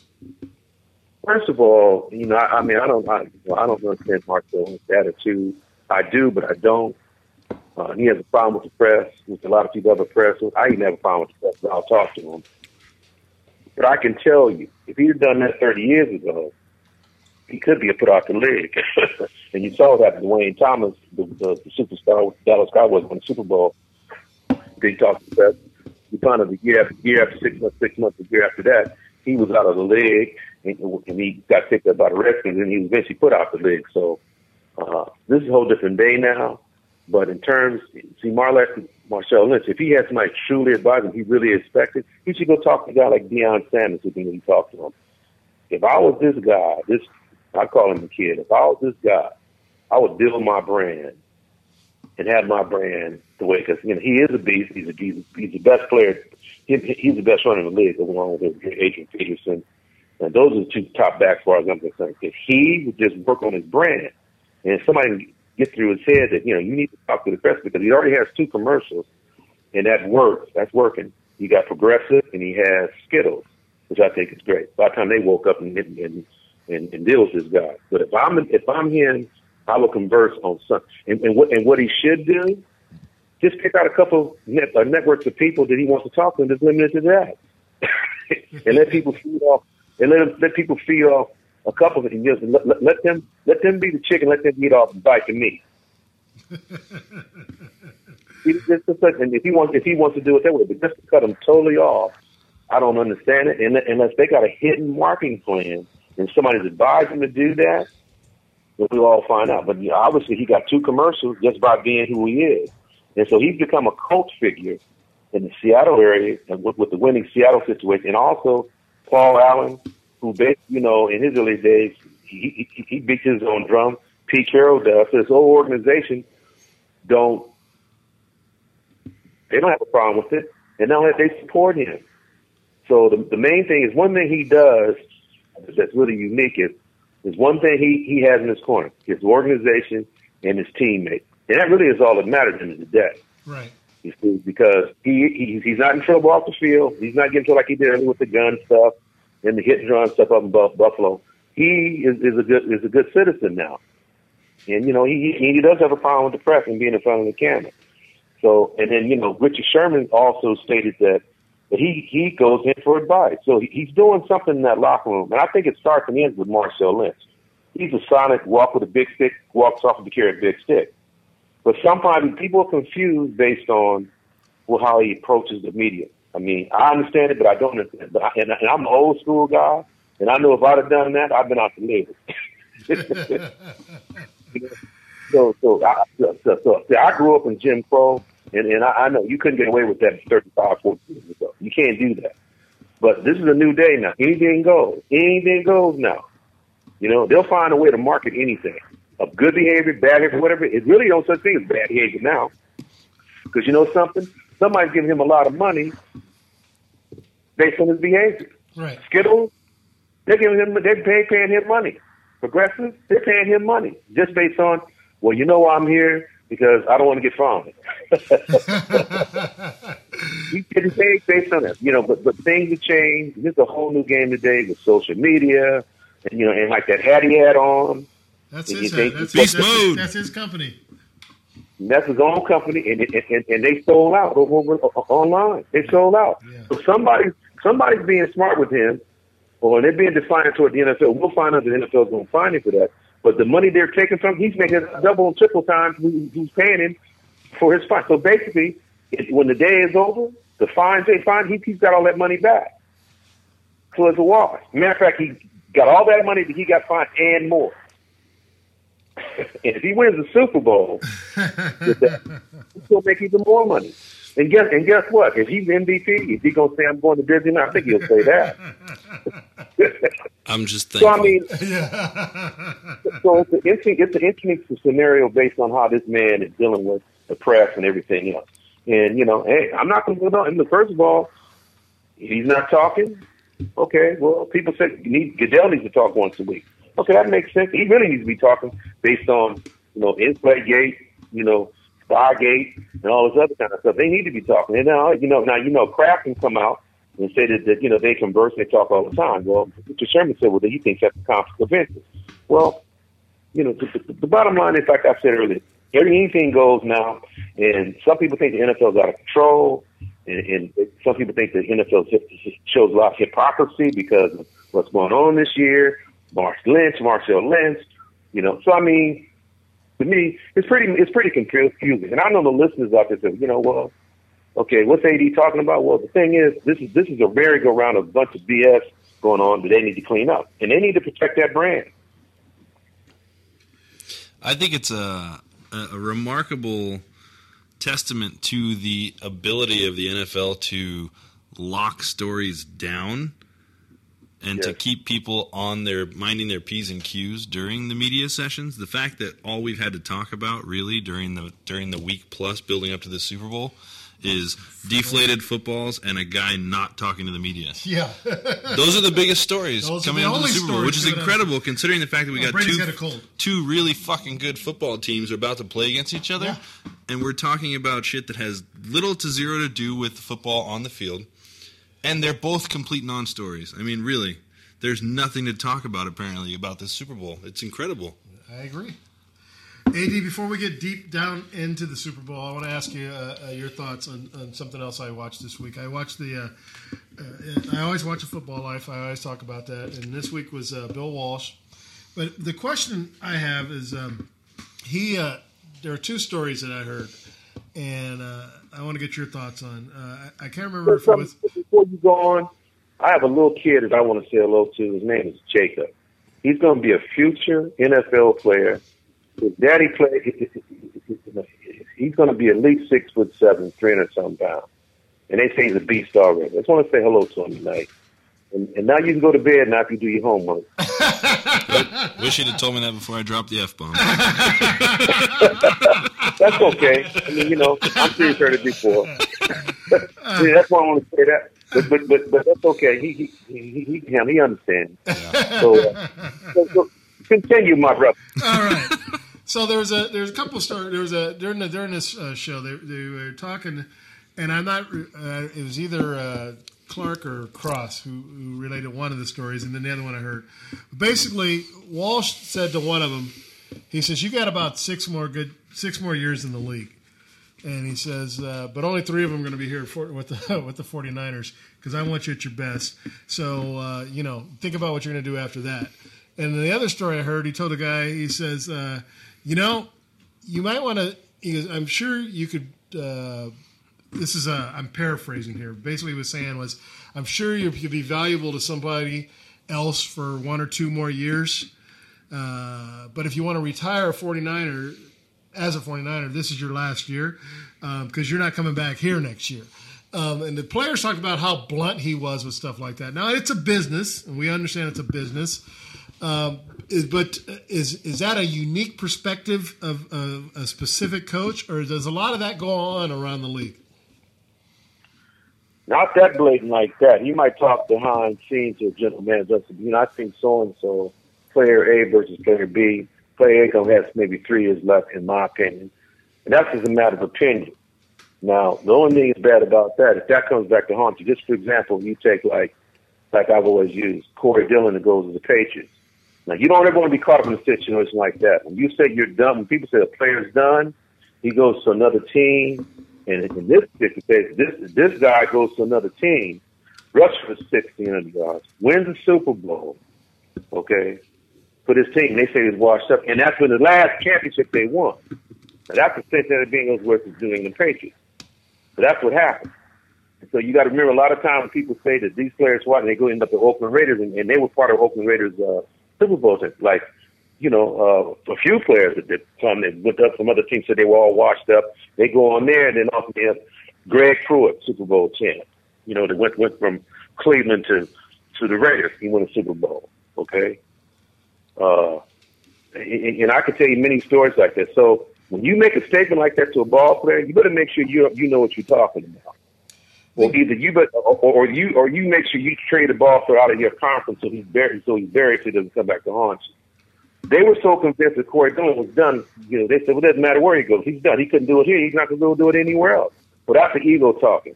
Now, I don't, you know, they're not that blunt. And if I ever heard a story of some coach telling the player that he had to be a secondary player, a third string guy, that they wanted this card, but I never heard him saying talking to a starter or a person that's essential to their ball club. I've never heard that. And if somebody's ever said that, I'll be shocked. And if Bill Walsh said that, that's hard to believe unless it's documented. That and you're talking about Walsh, right? Yeah. Well, I've never heard that, and I know guys that played for him. I mean, I know Wendell Tyler was a teammate of mine. You know, I would love to ask Wendell about that one. Roger Craig, who I love to ask about that. Yeah, Ronnie Lott, I would love to ask Ronnie about that. So I'm just saying, I don't know if you're so blatant to talk about somebody's longevity in the sport, because we even know the short-lived lifespan anyway. But to tell a guy, man, you got 2 more years, 3 years, that's pretty bold to say that. I don't think ownership in the NFL would like to even know that goes on. Well, I think the commissioner would have a problem with that. It's interesting because, Ronnie Lott was part of this show, and a lot of the guys said that there was times where playing for him, he alienated a lot of the players because of kind of his personality or attitude, but they all loved him in the end. They said that I think he actually became I don't want to say a better person, but a more approachable person. After he got out of the, left coaching from the 49ers, and I guess when he got ill the last couple of years of his life. Well, first of all, if he did that, well, he's still going to have the same enemy. I mean, whether in life and death. I mean, you can get out of football and retired, and you did your damage supposedly to someone.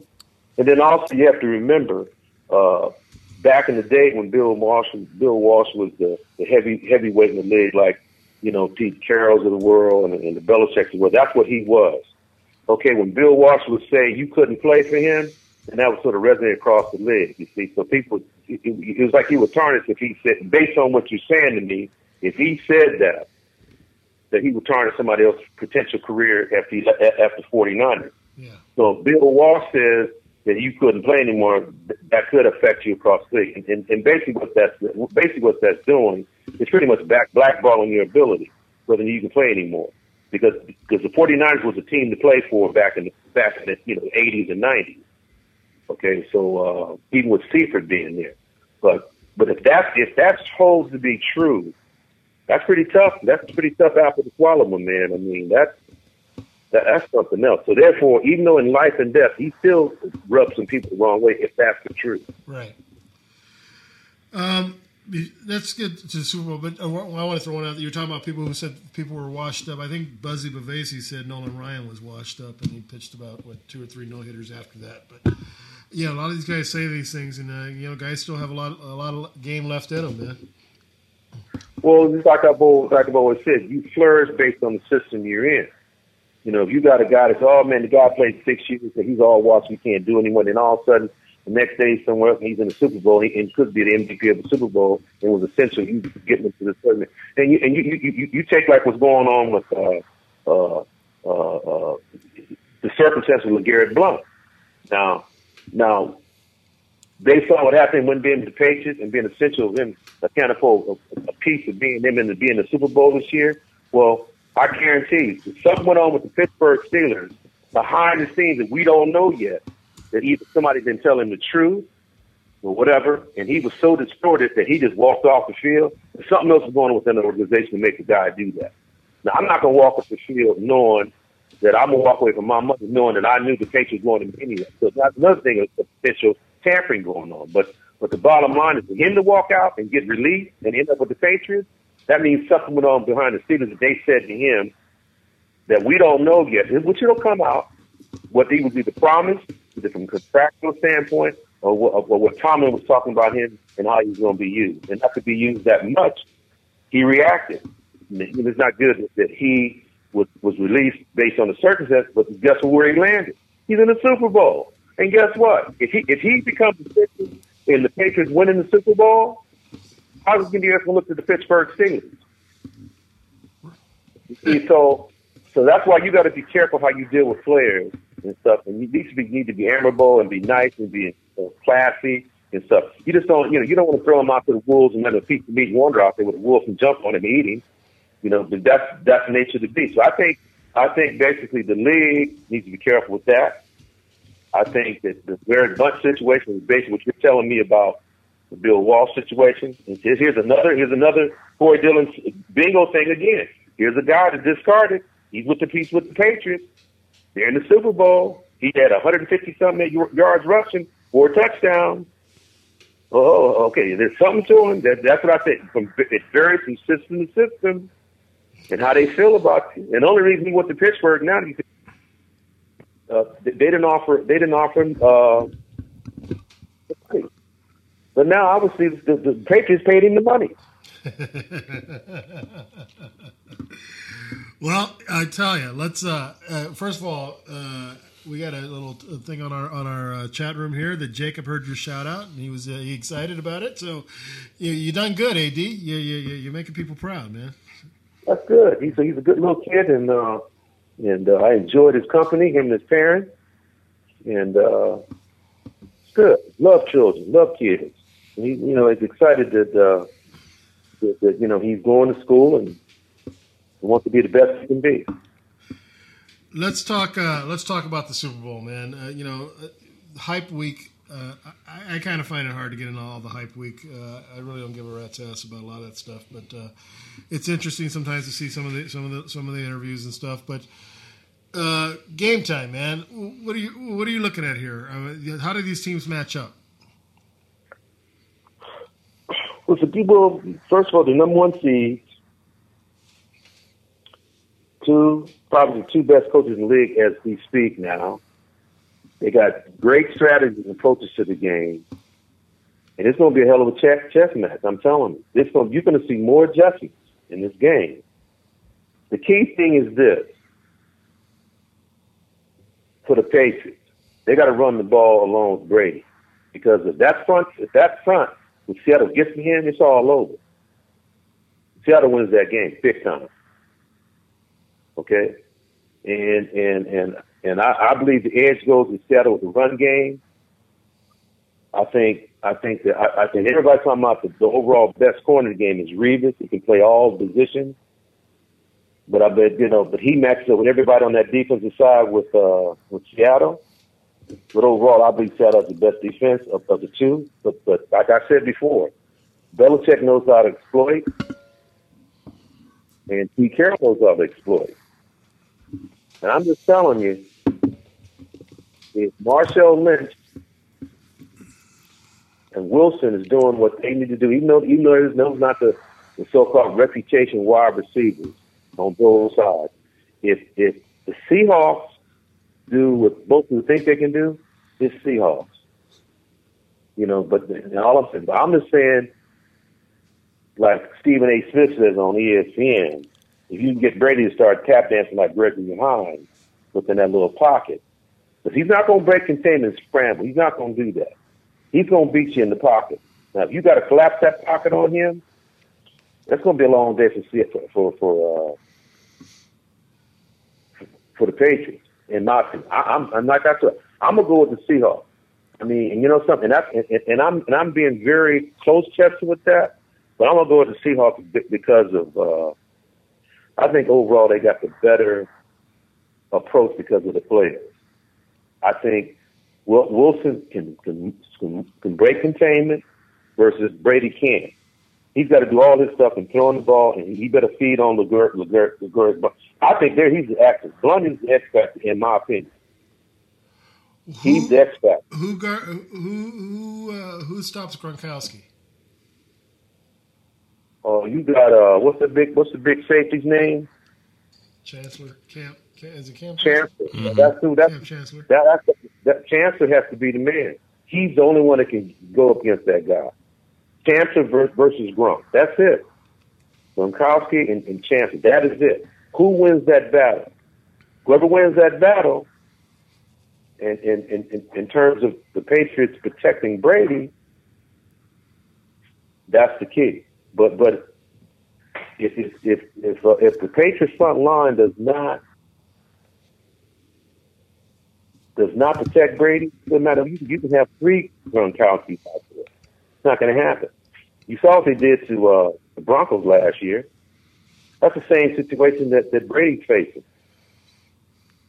Now, I do believe that the Patriots mix it up better than what John Fox is doing with the Broncos with Peyton Manning, because there's too much Manning anyway. They got to mix it up. They got to do a balanced attack. Maybe a little bit more run, more less run, but you got to have the ball. You have to run the ball in order to beat the Seahawks. If not, it's not going to happen. I'm going Seahawks if they don't do that. Matter of fact, I'm just going to pick the Seahawks. You know something, I'm going to die with. I'm going to live and die with that. Well, you know what? I like to see it win, but I think this is going to be one of the closest games I've seen every Super Bowl ever, and I think this is going to be one of the closer ones. I don't see anybody blowing anybody out. I think it's a good matchup. I think they both have a lot of positives, and I think there's a few negatives on each end. The Seahawks have started slow. The last bunch of games I've watched them play, and they've come to life during the game. I've seen the Patriots. Most of the games I watched this year started off a little bit better in the beginning.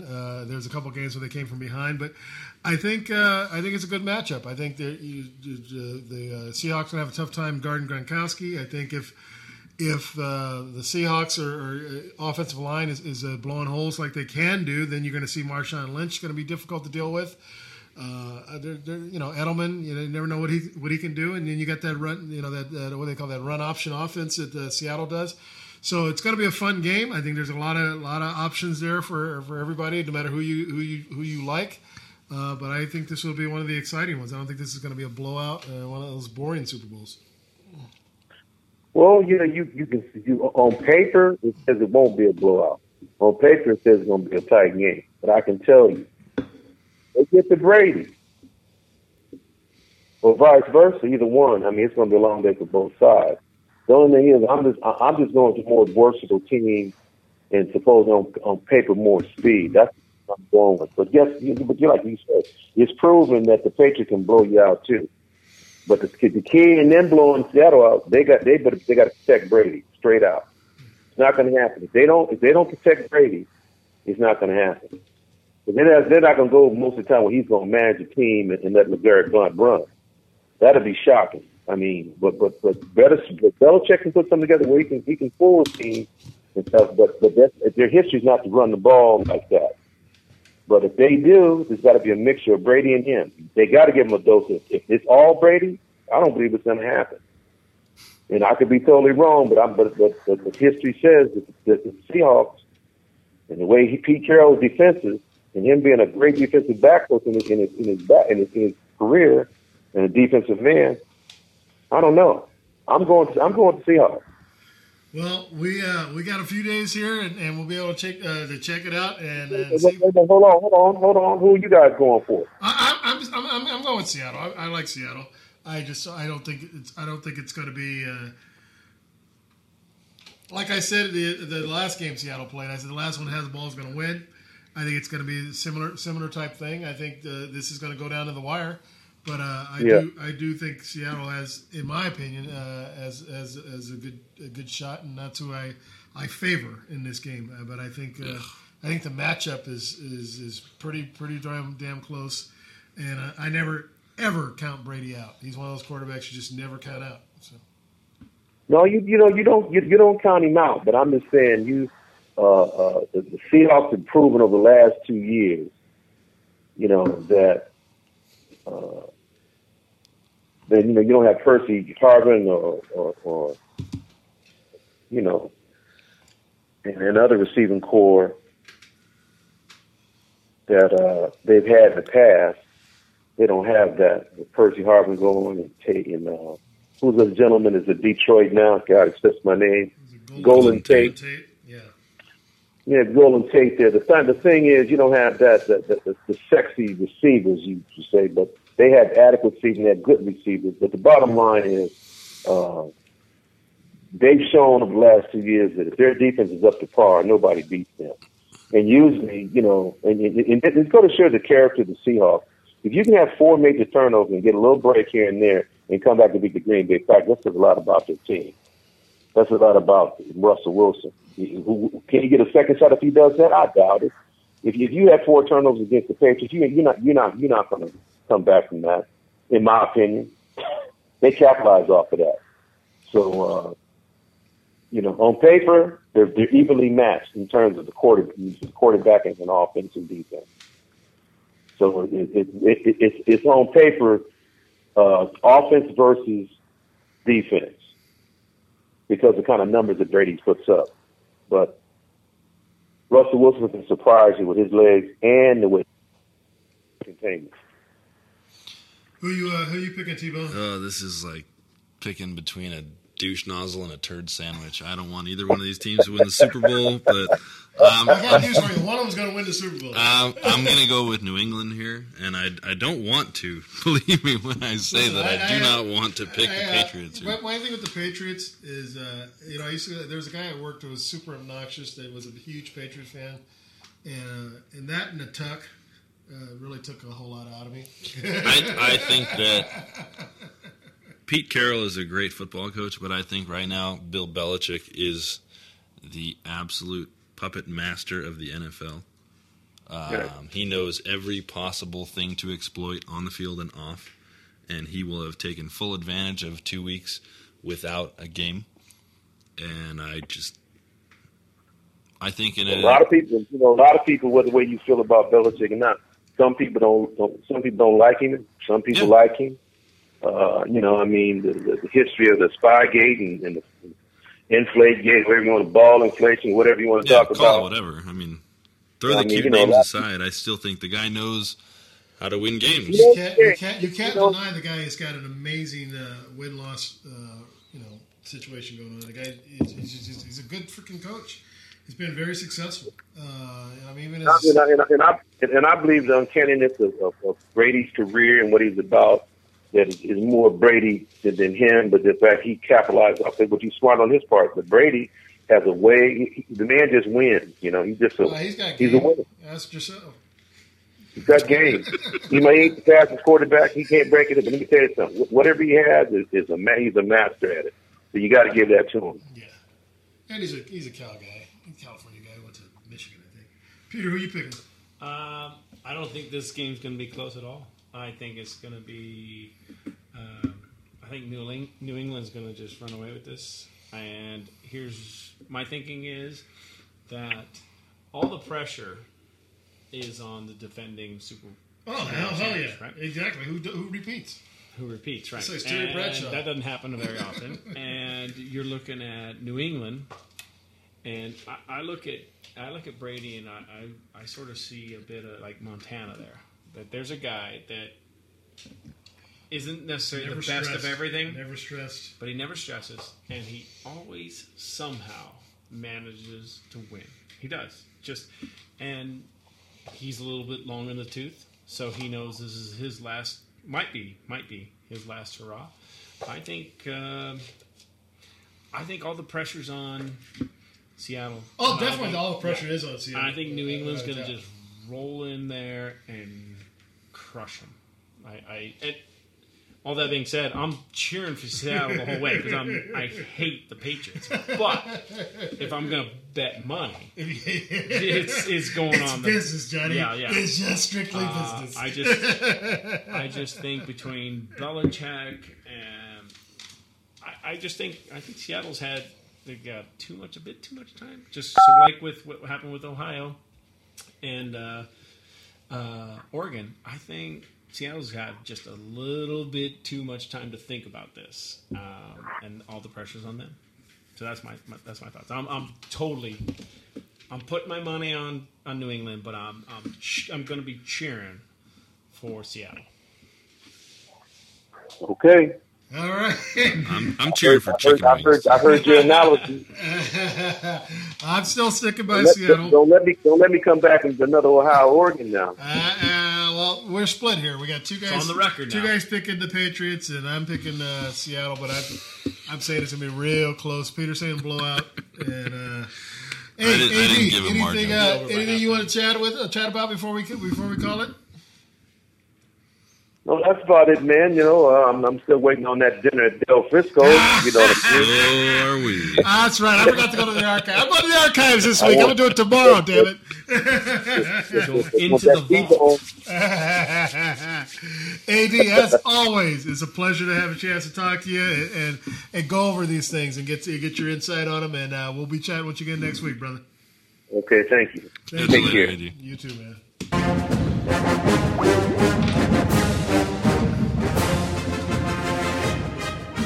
The great Anthony Davis joining us each week around 9:25, 9:30. We always have a chance to chat with him and enjoy what he's got to say, even when he's wrong. You're listening to Swoop's World on the Talk Story Radio Network. This is John Mulvey. We'll be back after this.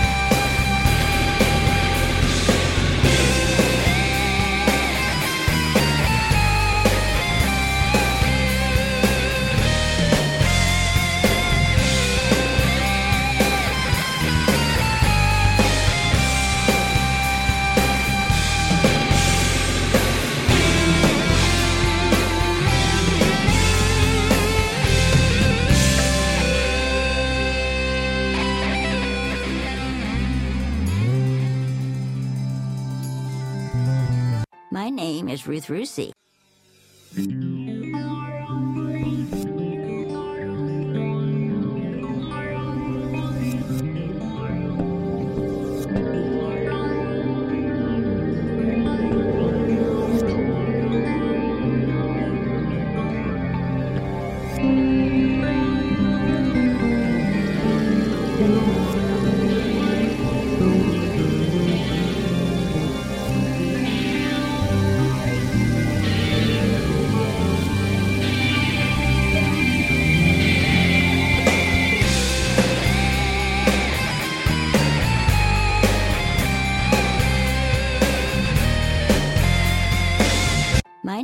Ruth Rusey, and this is how I live United. I read to children as part of United Way's education program. It helps them create links between language and literacy and prepares them for a better academic future. I figure I have the time and they have the need. My name is Ruth Rusey. I help kids prepare to succeed in school. So I don't just wear the shirt, I live it. Give, advocate, volunteer, live United. Go to liveunited.org. Brought to you by United Way and the Ad Council.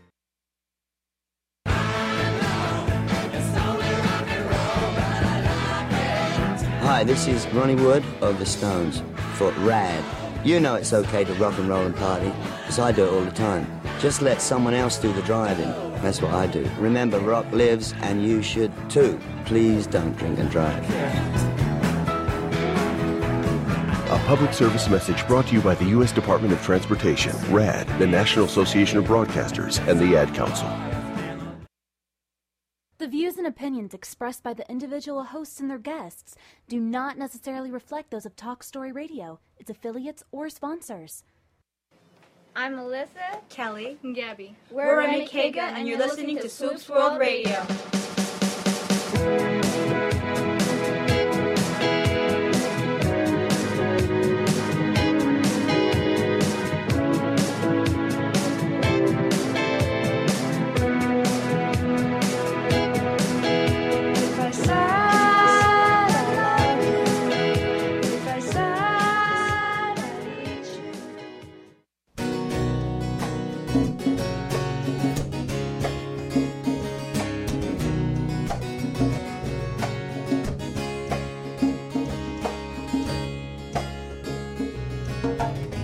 I've been thinking about you lately. I just can't get you off my mind.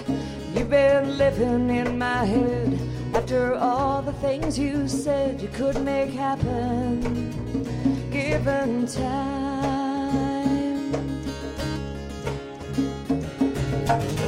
And I know my own obsession, trying to muffle the loud voice of my despair. How my thinking runs along the twisted road I'm on when I start dreaming, given time. I'll be broken, I'll be sad, I'll be sorry. And I know that because I'm not good alone. Oh, the whispers in the wind bring your memory back again, and I'll start dreaming, given time. I never wanted to possess you, but I wanted more than what you chose to give. I thought one day you would see you could put your trust in me, but I was dreaming. Understand now how they broke you, why you could not let go your hold upon your freedom. Not for money, not for love, not for all the stars above, or what they promised, given time. Well, I'll be broken, I'll be sad, and I'll be sorry. Oh yeah. And I know that because I'm not good alone. Oh, oh, oh, oh, the whispers in the wind bring your memory back again, and I'll start dreaming, given time. Then you take me in your arms and you hold me once again, and we make love like we used to. For a moment caught in time, once again I dream you're mine, and I wake up. I'll be broken, I'll be sad, and I'll be sorry, oh yeah. And I know that because I'm not good alone. Oh, oh, oh, the whispers in the wind bring your memory back again. I start dreaming, given time. I start dreaming, given time. I can't stop dreaming, given time.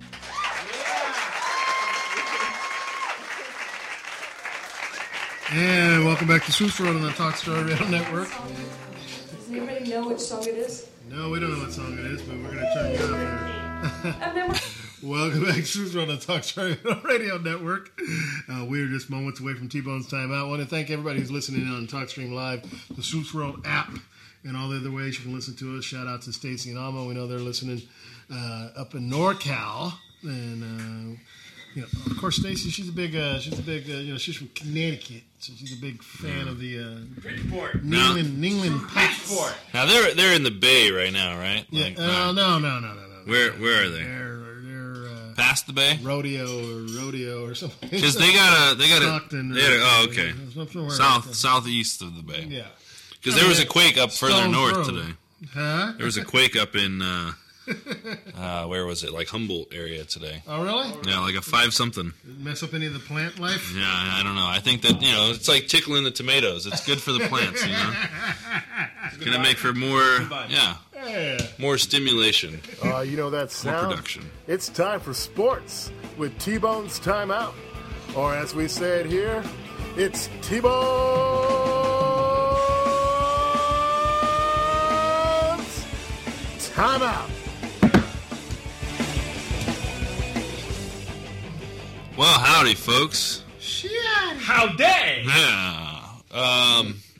You know, I went to Cowboy Country last week. Oh, I've been there about 10 been there in a while. Years. Yeah, it'd probably been like 6 or 7 years since I was there last. That's probably longer than that. I didn't put a lot of effort into my get up or my regalia. I wore flip flops and shorts. They still let you in, huh? They did. They took my $5 on the way in, but you know. I took most of their Jim Beam on the way out, so that was my one concession to the lifestyle in there. I was like, I'm not going to dance. I'm not going to wear boots. Would you wear a Peterbilt hat instead of a cowboy hat? I don't think I wore a hat at all. Oh man, you I wore like a I wore my Dickies, my khaki version of these shorts and. I think a beer T-shirt. Oh, so there you go. Beer T-shirt gets you in the country bar anytime. Yeah, as long as it wasn't like a. You know, I didn't have skull in my lip, and I didn't have boots or jeans or a plaid shirt. Because I don't like dressing up like that just for the shit of it, you know. I mean, I've dressed like that when I've needed to, because I've occasionally lived a cowboy lifestyle, you know, in a past life, but. I don't really do the line dancing thing. I can do the electric slide, and that's like a drunk wedding thing. No line dancing. Yeah, I think apparently I committed to learning how to do more of the dancing over the next couple months because I had enough whiskey that I wasn't going to dance, but I was. My mouth was dancing. You weren't going to dance, but you're going to. So I made at least one promise that's going to be very difficult, very just uncomfortable for me to keep. What you're telling Swoop and I. Is that at the event, at a date to be mentioned later, there might require us to do some of that stuff. I don't think that'll be required. I think that it'd be expected. No, I don't even think expected because the dancing area is going to be on the smaller end. So really, like. If you want to just cede the floor to other people at that point in time, I don't think anyone's going to fault you for it. I honestly don't know how many. Well, I'm going to hold you to that. That's fine. I'm not going to demand that you get up and do anything of that nature.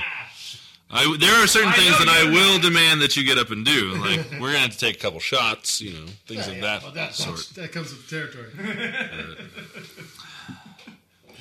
That's going to be wild, man. I'm just thinking now, like, girls a bit. Girls are. Wait. They're in Richmond, man. Here's the thing, man. Every time. Well, that's like what? East Bay? East Ghetto. I know this is going to piss her off. That's why I'm saying it. But every time she posts something like... How's Coach Carter doing? Every time she posts something where there's like a location, like an Instagram or something, it always says rodeo. And I know it's not rodeo. It says rodeo. So, but anyway... Is there a rodeo in Richmond? Right. I'm getting bombarded here. Uh-oh. What? WTF, Richmond, Bay Area, 10 minutes from Oakland, East Bay. Hey, lighten up, Francis. So I was right. Cowboy Country. Cowboy Country is a great time, though. It used to be fun. I haven't been there in years. It was so crowded. There had to be like 800 people there. Literally 800 people. I said 10 years. It was ridiculous. Now that I don't remember who I was there with, it's been like 20 years. Like, I had to park. We had to park across. We had to park across the street at the grocery store. Oh, that's how. I mean, is there something special going on? Saturday night, just Saturday night. Before they opened up the upstairs, it was elbow to elbow everywhere except the dance floor, where it was only not elbow to elbow because you had to have room to move and do all the steps and the hootenanny. So that was, whew. I'm serious. There were probably 800 people in that joint. Wow. Like, it was ridiculous. Uncomfortable. But fun nonetheless. So whiskey solves a lot of problems. It definitely creates a lot of new problems. Usually creates as many new problems. But that's what we call even money, you know? And even money, like we were talking about the Super Bowl, I feel like that's about where we are with it. Peter feels like it'll be a blowout. I feel like the same team will win, but not quite blowout fashion. I don't know, do you have anything else to say on that topic? Because I feel like we covered it pretty well. I think we would in depth. Yeah, I think that's fair. I think we're done. You know, I read to call in and talk about. I read an interesting 3444. I read an interesting thing today that teams that get a pick six in the Super Bowl are 12-0. Really? The most defining landslide stat as far as what to look for in a team winning the Super Bowl. You get the last one that had a pick six. The Seahawks last year had a pick six. The Saints had a pick six. That was early, right? Wasn't it? I don't even remember, man. Last year, that game, it turned ugly quickly. The whole thing turned ugly so quickly that I think it was fairly early on. I think I'm pretty sure... I'm pretty sure second quarter, first part of second quarter was a pick six. Yeah. And like, wow. And you can just see the deflated. Yeah, the balloon, the air goes out of the balloon. I mean, and that was an interesting thing. Like, teams that take a kick back for a touchdown in the Super Bowl actually have a losing record. Really? Uh-huh. I like those kind of stuff. You remember when the Colts won the Super Bowl, they played the Bears, and Devin Hester took the opening kick back for a touchdown? Yeah. And the Bears played flat the whole rest of the game. And the Colts, I don't know, they did what they did. I think they were the better team anyway. But I think there's something to be said for the fact that, you know, special teams, things will happen occasionally, but we'll get things right the rest of the game. But when your quarterback throws a pick six, it's a psychologically damaging thing to your team. I think I can see that. Few teams and few quarterbacks can completely shake that off. But you think if you made it to the Super Bowl, you think you're the kind of team that can shake that shit off. Yeah, right? But you're also the kind of team that probably hasn't had to deal with that much adversity throughout the course of your season. If you go 12-4, 13-3, you probably haven't had too many bad things happen. I mean, you need over the course of a Super Bowl season. I think the Seahawks are a little bit of an exception to this year because they've had to come back in some pretty dramatic ways this over the course of it. Right, every team, there's struggles to get to this point. Nobody cruises to the Super Bowl. It's Except and for the Miami Dolphins 72. Even then, I think they had some dog fights, but they came out ahead every single time, which is something no one else can say. But they almost went 2 straight years with that one. They lost late in the season. But you know, like in college football, occasionally we've had teams who just steamroll everybody on their way to a national championship. In the NFL, we've only had one team ever go through the season undefeated, and even teams that win most, you know, win a whole lot of games and only lose a handful or less than a handful. There's only one team that's ever lost one game and won the Super Bowl, though. That's true. It was a Bill Walsh-led 49ers team. Which, listen, when we talk about Super Bowls, that the drive is still my favorite fucking. I mean, I'm not a 49er fan, but. During those Montana years, you had to love those guys because they were just amazing. Montana and Rice. Yeah. It's hard not to like. That was pure football. That was just pure football, exactly. And then when you hear the story behind the drive when, you know, they get the ball and you know, Montana gets in the huddle and everybody's like all tense and he's like, look over there, here's John Candy. Look over there, here's so-and-so. All right, let's go do this. And they just drive downfield and win that game. That's just freaking, that's perfection, man. That's just the way it should be.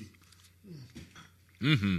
But to go back to your pick six thing, we often talk about how at this level, at this this far into the season, the teams that get here. It's funny. It was 5 minutes ago. We done the Super Bowl, yeah. And we still talk about it. Yeah, my glutton for punishment. The teams that get here are usually the teams that give up the least amount of turnovers. Mm-hmm. Okay, so.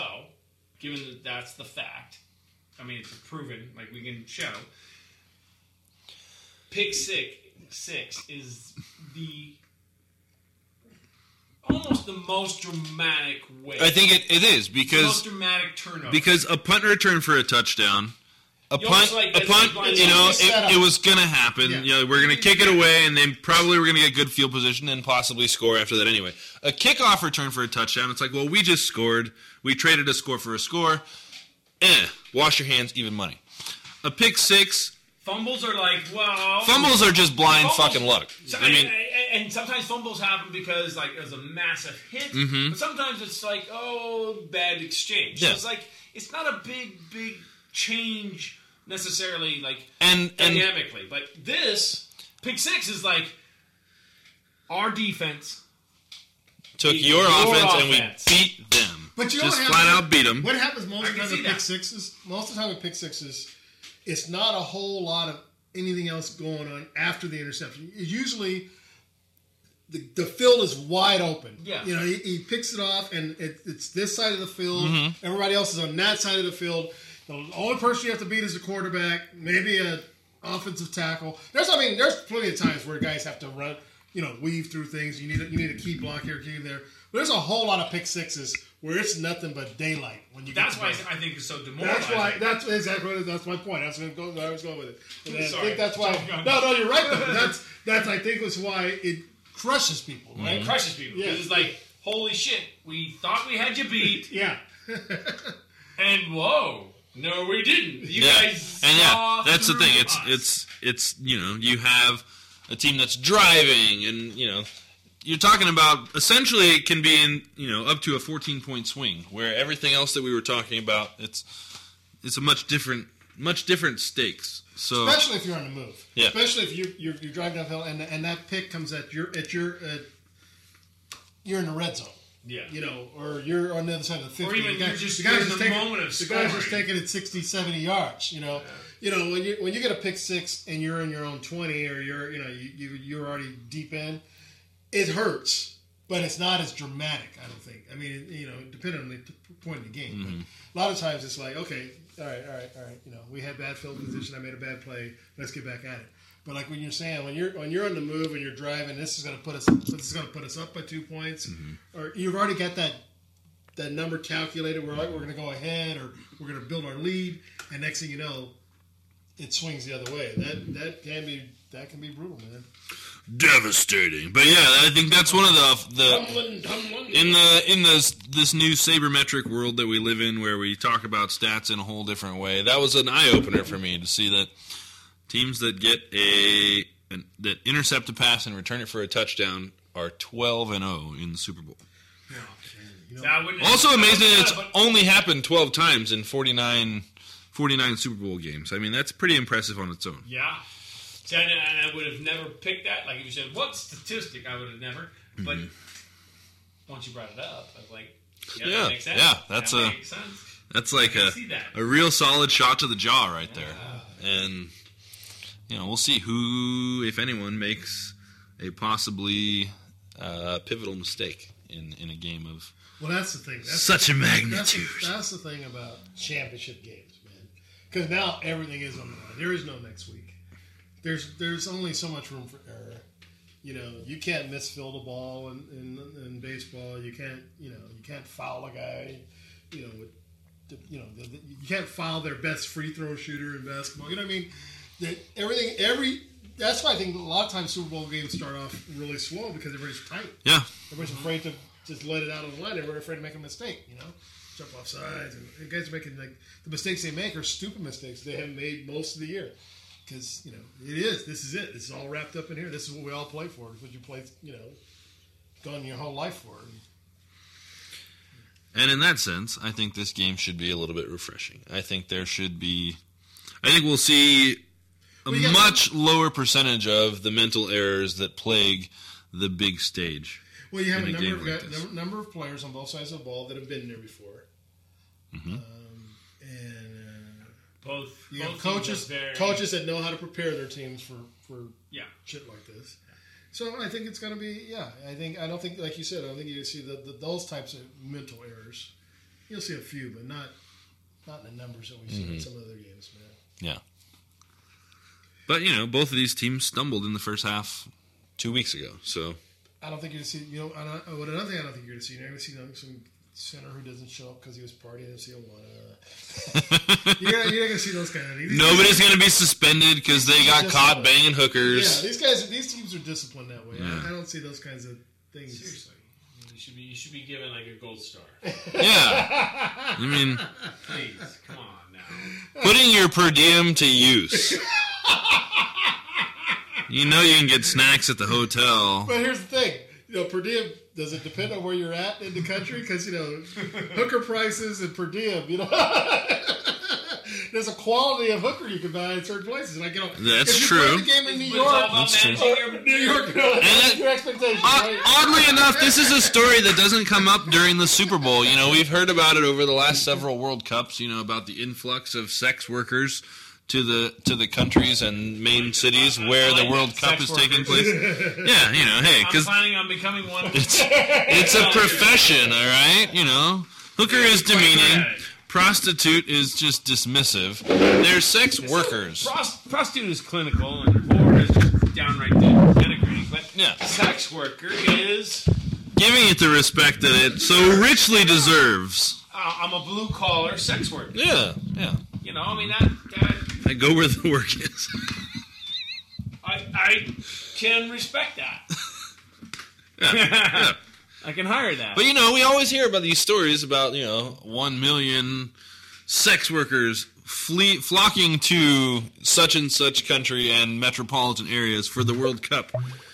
We never hear that story here in America about the Super Bowl. I wonder if the BBC or somebody overseas is talking about it, because it clearly, like, it happens. Oh. You got all these corporate douchebags in their suits coming to whatever city the Super Bowl is in. Their wives are clearly not invited. And, you know, that might sound misogynistic of me or whatever, but hey, I'm assuming they are invited, but they're just not... They're going to be shopping. Or they're going to be going. They're not going to the game. They're not interested in the game, right? Yeah. And I think that many people will be enjoying the economy in all of its nooks and crannies. I mean, that's why these cities work hard to, you know. Now, have you heard any of the economic hullabaloo surrounding this year's Super Bowl? The city of Glendale. Which is where the University of Phoenix Stadium, online internet college stadium. The city spent, you know, in whatever number of millions of dollars. They didn't pay for the whole stadium, but they paid a lot of money towards getting that stadium built. And you know, spent many more dollars trying to make it a destination place. And the Super Bowl is taking place there on Sunday. But it's, you know, it's about 20 or 30 minutes away from downtown Phoenix. Okay. And most of the people coming from out of town to go to this game, which is, you know, all of the people going to this game, are staying in Phoenix. They're not staying in Glendale at any of the lovely hotels that were built near this stadium just for that purpose. Because the Super Bowl isn't about the game. It's about the experience and the week-long hoopla and the let's go spend someone else's money and all that stuff. And you do that in the major city that the metropolitan area is built around. You don't do that in the far-flung suburb where the stadium happens to be, where the game takes place. So Glendale is estimating that they're going to lose about $3 million this year on this Super Bowl endeavor. No way. Yeah, and he based that, the mayor based that on when they had the Super Bowl before, they lost... About $1 million. About $1 million, and based on the inflation rate and everything. You know where all the money is spent? In the cities. No. The cost to the city. Where all overtime for police and all that stuff. Safety, yeah. Public safety. Because they got to have tons of extra cops out on the street for all the traffic control and the drunks and everything else. And the NFL demands so much of this and that. Yeah. And you got to pay those guys overtime. Well, I got to say, I've never been to a Super Bowl game. What? I thought everybody had. Yeah.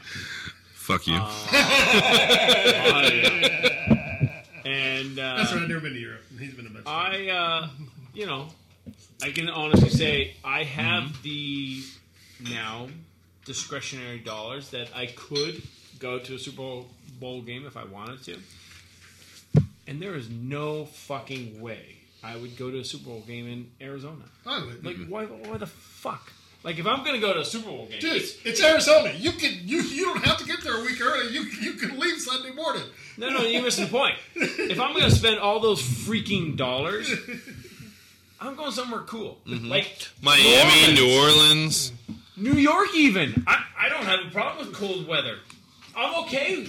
I've been to games at Giant Stadium, where I had to bundle up because it was snowing. I want to... If I'm going to spend... That's New Jersey, right?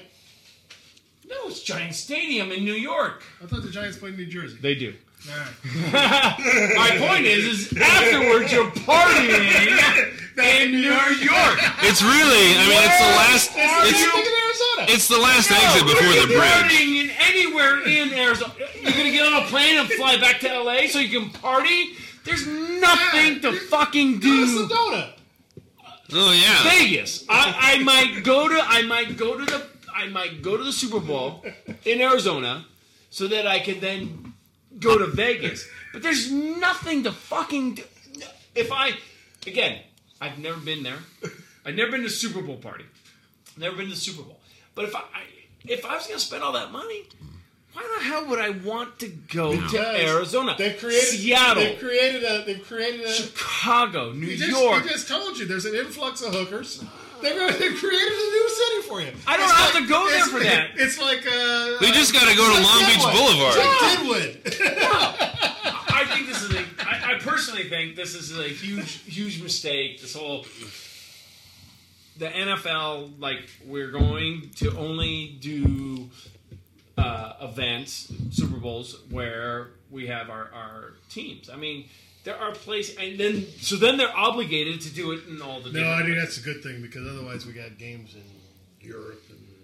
Oh well, no, I don't want that. My point is like, really, do we want a game in Arizona? No, let's have games in LA.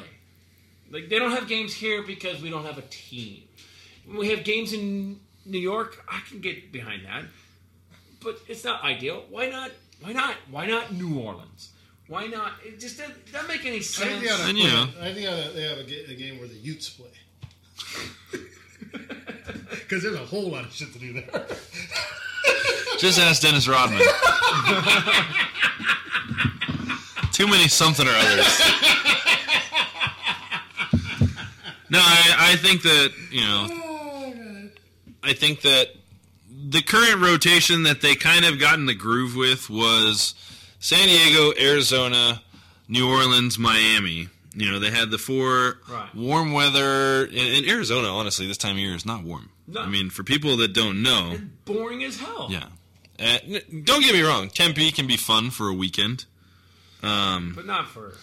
And that's like for a bowl game, though. I mean... Right. For a college bowl game. The Super Bowl, I don't know. I wouldn't want to go there. That makes sense. I mean... But... I think that Vegas should get a Super Bowl someday. I think that, you know, all of the professional sports leagues are terrified of the gambling influence. But honestly, it's a joke. I mean, the Super Bowl, we have prop bets about the coin toss, whether there will be a nipple slip during the halftime show, who will be the first, which team will have, Katy Perry. Oh. Yeah. Well stocked. To vote for that. Nipple slip. Nipple slip for sure. Hashtag wardrobe malfunction. Woo! But yeah, the prop bets around the Super Bowl. I mean, the bets about who the first commercial will be. I mean, Vegas is so intimately involved in the entire process. I don't understand why they don't just throw a game. You don't think the NFL's paying attention to all that? The only issue keeping that from happening next season is the fact that there's not a Super Bowl-ready stadium in Vegas right now. The stadium... Sam Boyd Stadium, whatever it's called, and I'm sure it's got some bullshit corporate sponsor now, where the Runnin' Rebels play. It is on the low end of college facilities. So, I mean, it holds probably 40,000 people, and it's like a glorified high school stadium. I mean, it is. I've been there. It's nothing to write home about. That's the only thing keeping the NFL from doing something there next year. Like I said, the other leagues are terrified of it too. The NBA could have an All-Star game in Vegas anytime. They could do whatever, you know. And they've done events in Vegas, but they're terrified of putting a team there because they think the gambling is going to be too big of a problem, too big of an influence. I just don't see it. This is not the 1960s, you know. The mob had to travel somewhere to gamble. Yeah. You got the freaking... The Indian casinos are everywhere. Internet. Yeah, you can play online poker. You can go to an off-track betting. You can play online poker in Europe. Yeah. While sitting in your room wherever. And even if you don't have a computer or the internet, you can go not more than a half an hour from your house and find some dingy place where you can bet on the horses. Right. And do all kinds of other unseemly activities. So all their concerns are they're outdated. Yeah, and I understand the concerns, but they definitely. Yeah. I mean, we'll get a Super Bowl in California again someday. Oh, and next year it's in Levi's Stadium.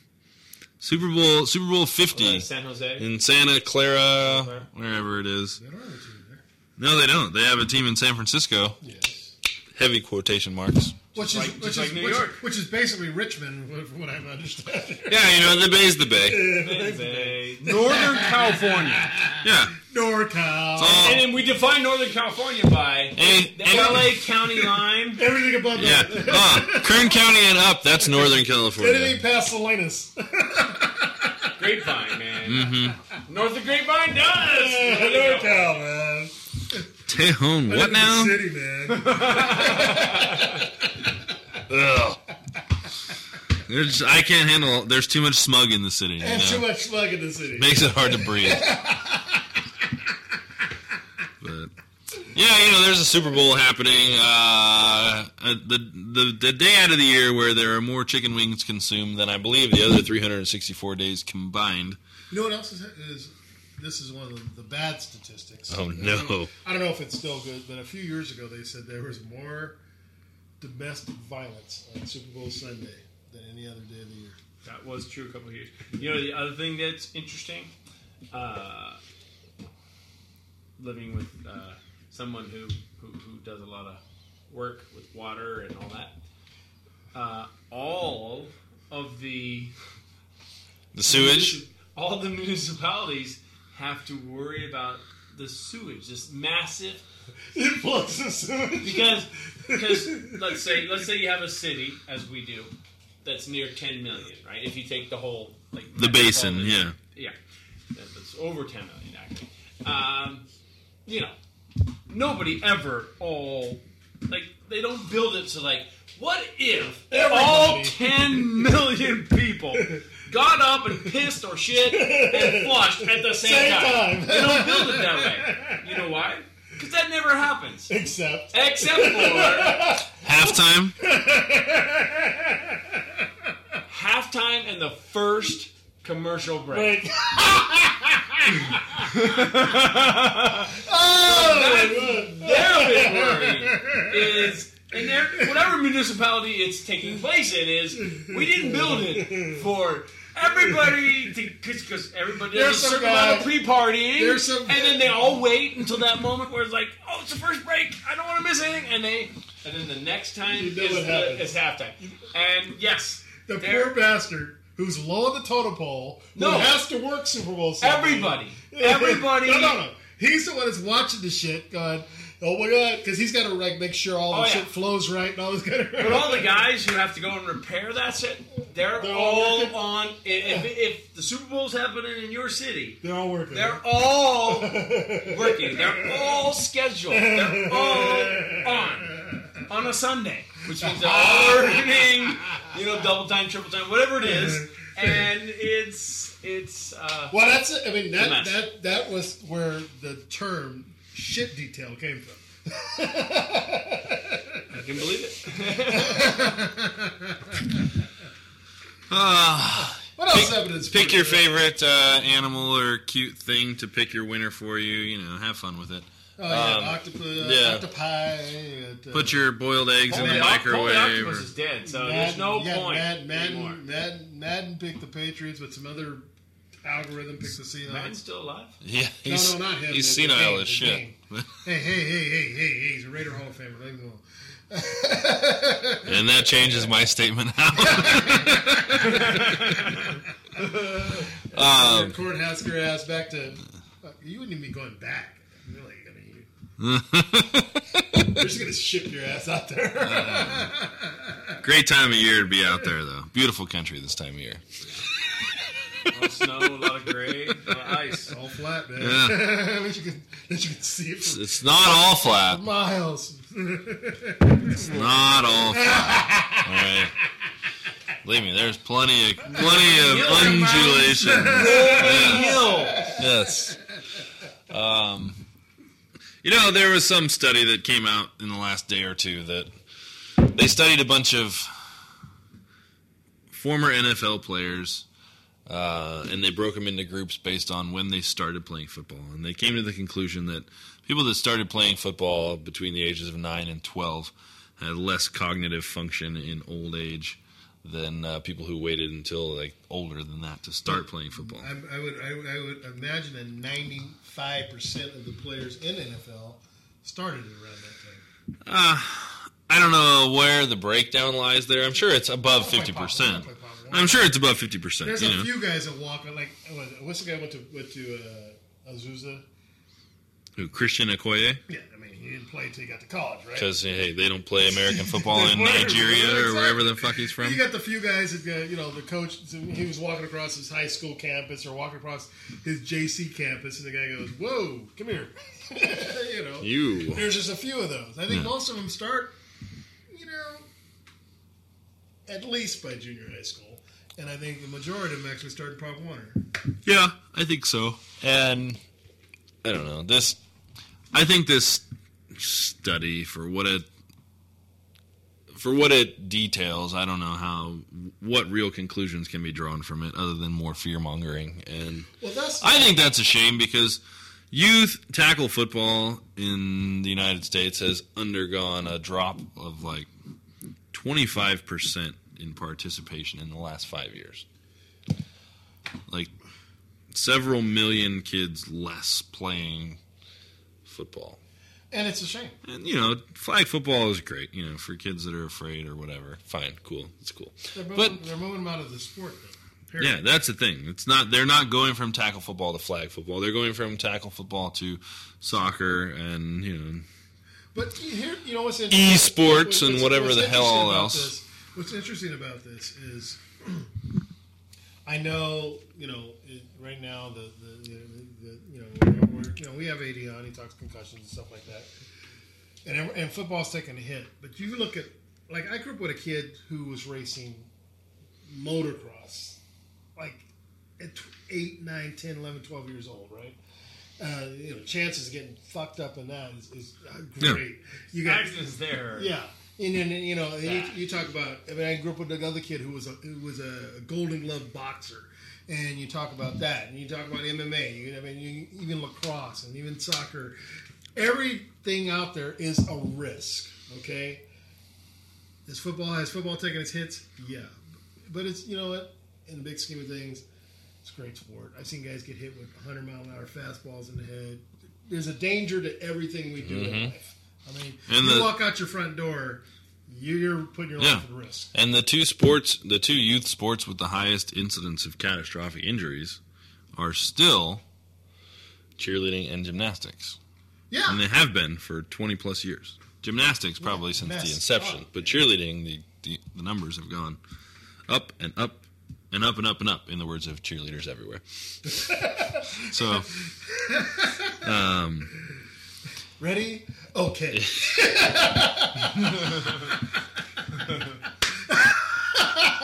Oh, yeah. You know, I understand we want to protect people. We want to protect the youth, and people go, you know, you hear some of these guys, well, I wouldn't put my kid in football now. Well, what would you put him in? I mean, what would you put him in that's, besides a bubble? You know, skateboarding. I mean, when I was growing up, kids were dying skateboarding. They were like getting their heads crushed on the riverbed when they, you know, went down and swam. The thing is any activity has its risks. Yeah. You know, and, you know, football's taking a big hit right now, and I don't know if it's deservedly so. Yeah, they've taken precautions, they're trying to do things, but a lot of sports are violent. And, you know, and not to say that there's rugby. I mean, there's violent sports out there. But the thing is that if you look at what sports do, I mean, humans are just do some fucking history research here. We're violent. Meat. We are. And sports is a way to channel that violent tendency into a constructive, where we build character and we do... Right. Yeah, cliche after cliche, but it's true. But it is, it is true. I mean, it is true. It's a way that we... take those emotions and energy and put them. And for the kids, and I was one of these kids, so I'm not casting the stone whatsoever here. For the kids who would otherwise end up beating the crap or getting the crap beat out of each other, like who like this was a constructive control aggression, and there's a way to funnel it into a positive. Okay, all that being said, the moment you start doing something more than, say, walking, it gets dangerous. Mm-hmm. You know? Yeah. For some people, even that. And Marina, who was our guest tonight, was, like, asking me about, like, kids riding bikes. I was like, yeah, it's a little nerve-wracking watching your kid. And I live in LA. Gosh, we've all been there. It's a metropolitan area. So you gotta be point in all of this is that there's you got at some point life is a little bit dangerous. It is. And if it's not, you're doing it wrong. Exactly. But you know, it builds grit, as Corolla would say. And you know, Howard Stern put it best years ago. He says, you know, what we're seeing now is the pacification of America. Mm-hmm. One of my favorite terms ever. Because, you know, everybody's trying to protect, you know, oh my gosh, no, we're not going to keep score, we're not going to do this, we're not going to hit, we're not going to do this, not going to get a boo-boo. I mean, come on. Where are we now? So we're into the new year, at the end of the last year, but beginning of the school year, we had some hot days. And it was like infuriating. Yeah, it was like, oh, our kids can't go to school because it hit 90. Oh my God, really? I think, and all I could say, and all I have been saying to my wife and to my kids, is the word soft. Mm-hmm. Okay? Americans are becoming soft. And we are a nation that has for fucking 100 plus, 200 plus years been... We are the outliers. We are the frontiersmen. We are the people that do things that are so fucking crazy that the Europeans are like, oh, knock, those fucking knock Americans. Knock yourselves out. Oh, we don't want to do what they... And we are so dangerously close to becoming what we ridiculed for 150 years. When you tell your kid, and I didn't tell my kid, when the school district says, oh, we hit 91 degrees and it's too hot. So when your kids are at their recess, now we're not talking because we live in Southern California. Dude, we had smog issues back then. Southern California. 91 degrees is hot. Yeah. But if you live in somewhere like, say, like New Orleans or Washington, D.C., 91 degrees Oklahoma is usually, or Texas, is usually accompanied with 96% humidity or some crazy something. Batshit crazy. Yeah. And so... I think all of this whole conversation is sort of couched in that context. Yeah. And it's disappointing. The funny thing is, we talked about it. All three of us talked about this. We go, when we were in school and it was a really hot day, what happened? The teacher goes, we're going to go out there underneath that tree. Yeah. And we're going to go do our work. Right? I mean, seriously. It was like, that was it. No freaking panic and the kid pulling your kid out of school and taking them swimming and all this other bullshit. You actually stayed at school, did your work, and got on with life. You know, you're sitting in frickin' Zimbabwe listening to us bitch about 90 degrees, and they're looking at us going, what the fuck is wrong with them? 90 degrees? We're catching up. Yeah, I'm putting a jacket on. It's chilly outside. Freaking break. Yeah, we've really gotten soft. We really have. And, you know, and that's the word. It's our own fault because we allowed powers to be to set. Which goes back to all the way what we were talking about is the moment you start saying this sport is too dangerous. I mean, you know, if it's fucking skydiving, okay, that might be too dangerous, and if it's cliff diving, that might be too dangerous, but we're talking about... Dude, think about the crap we did when we were kids. I mean, seriously, we did things where we were, like, shooting arrows at each other. And, yeah. You know, do this thing where you put your feet apart, and the guy would throw a knife and try to stick it in the ground, and, you know, an arrow. We had lawn darts! We had freaking lawn darts, man! We had helmets for freaking football. We used to hop off the... our whole thing was our houses were so closely... Roof to roof? Roof to roof! Yeah! And you know what? There was always some kid who couldn't do it. But he never died. Exactly. Yeah, it hurt. And you only had to do that once. That's how a guy can take a hit today, right?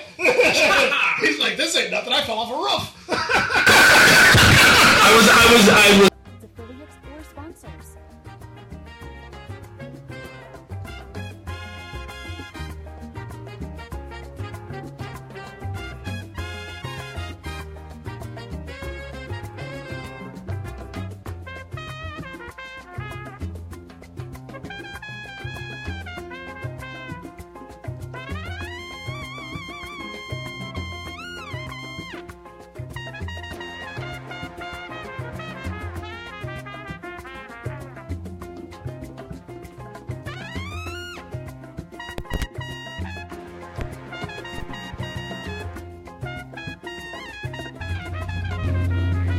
This one.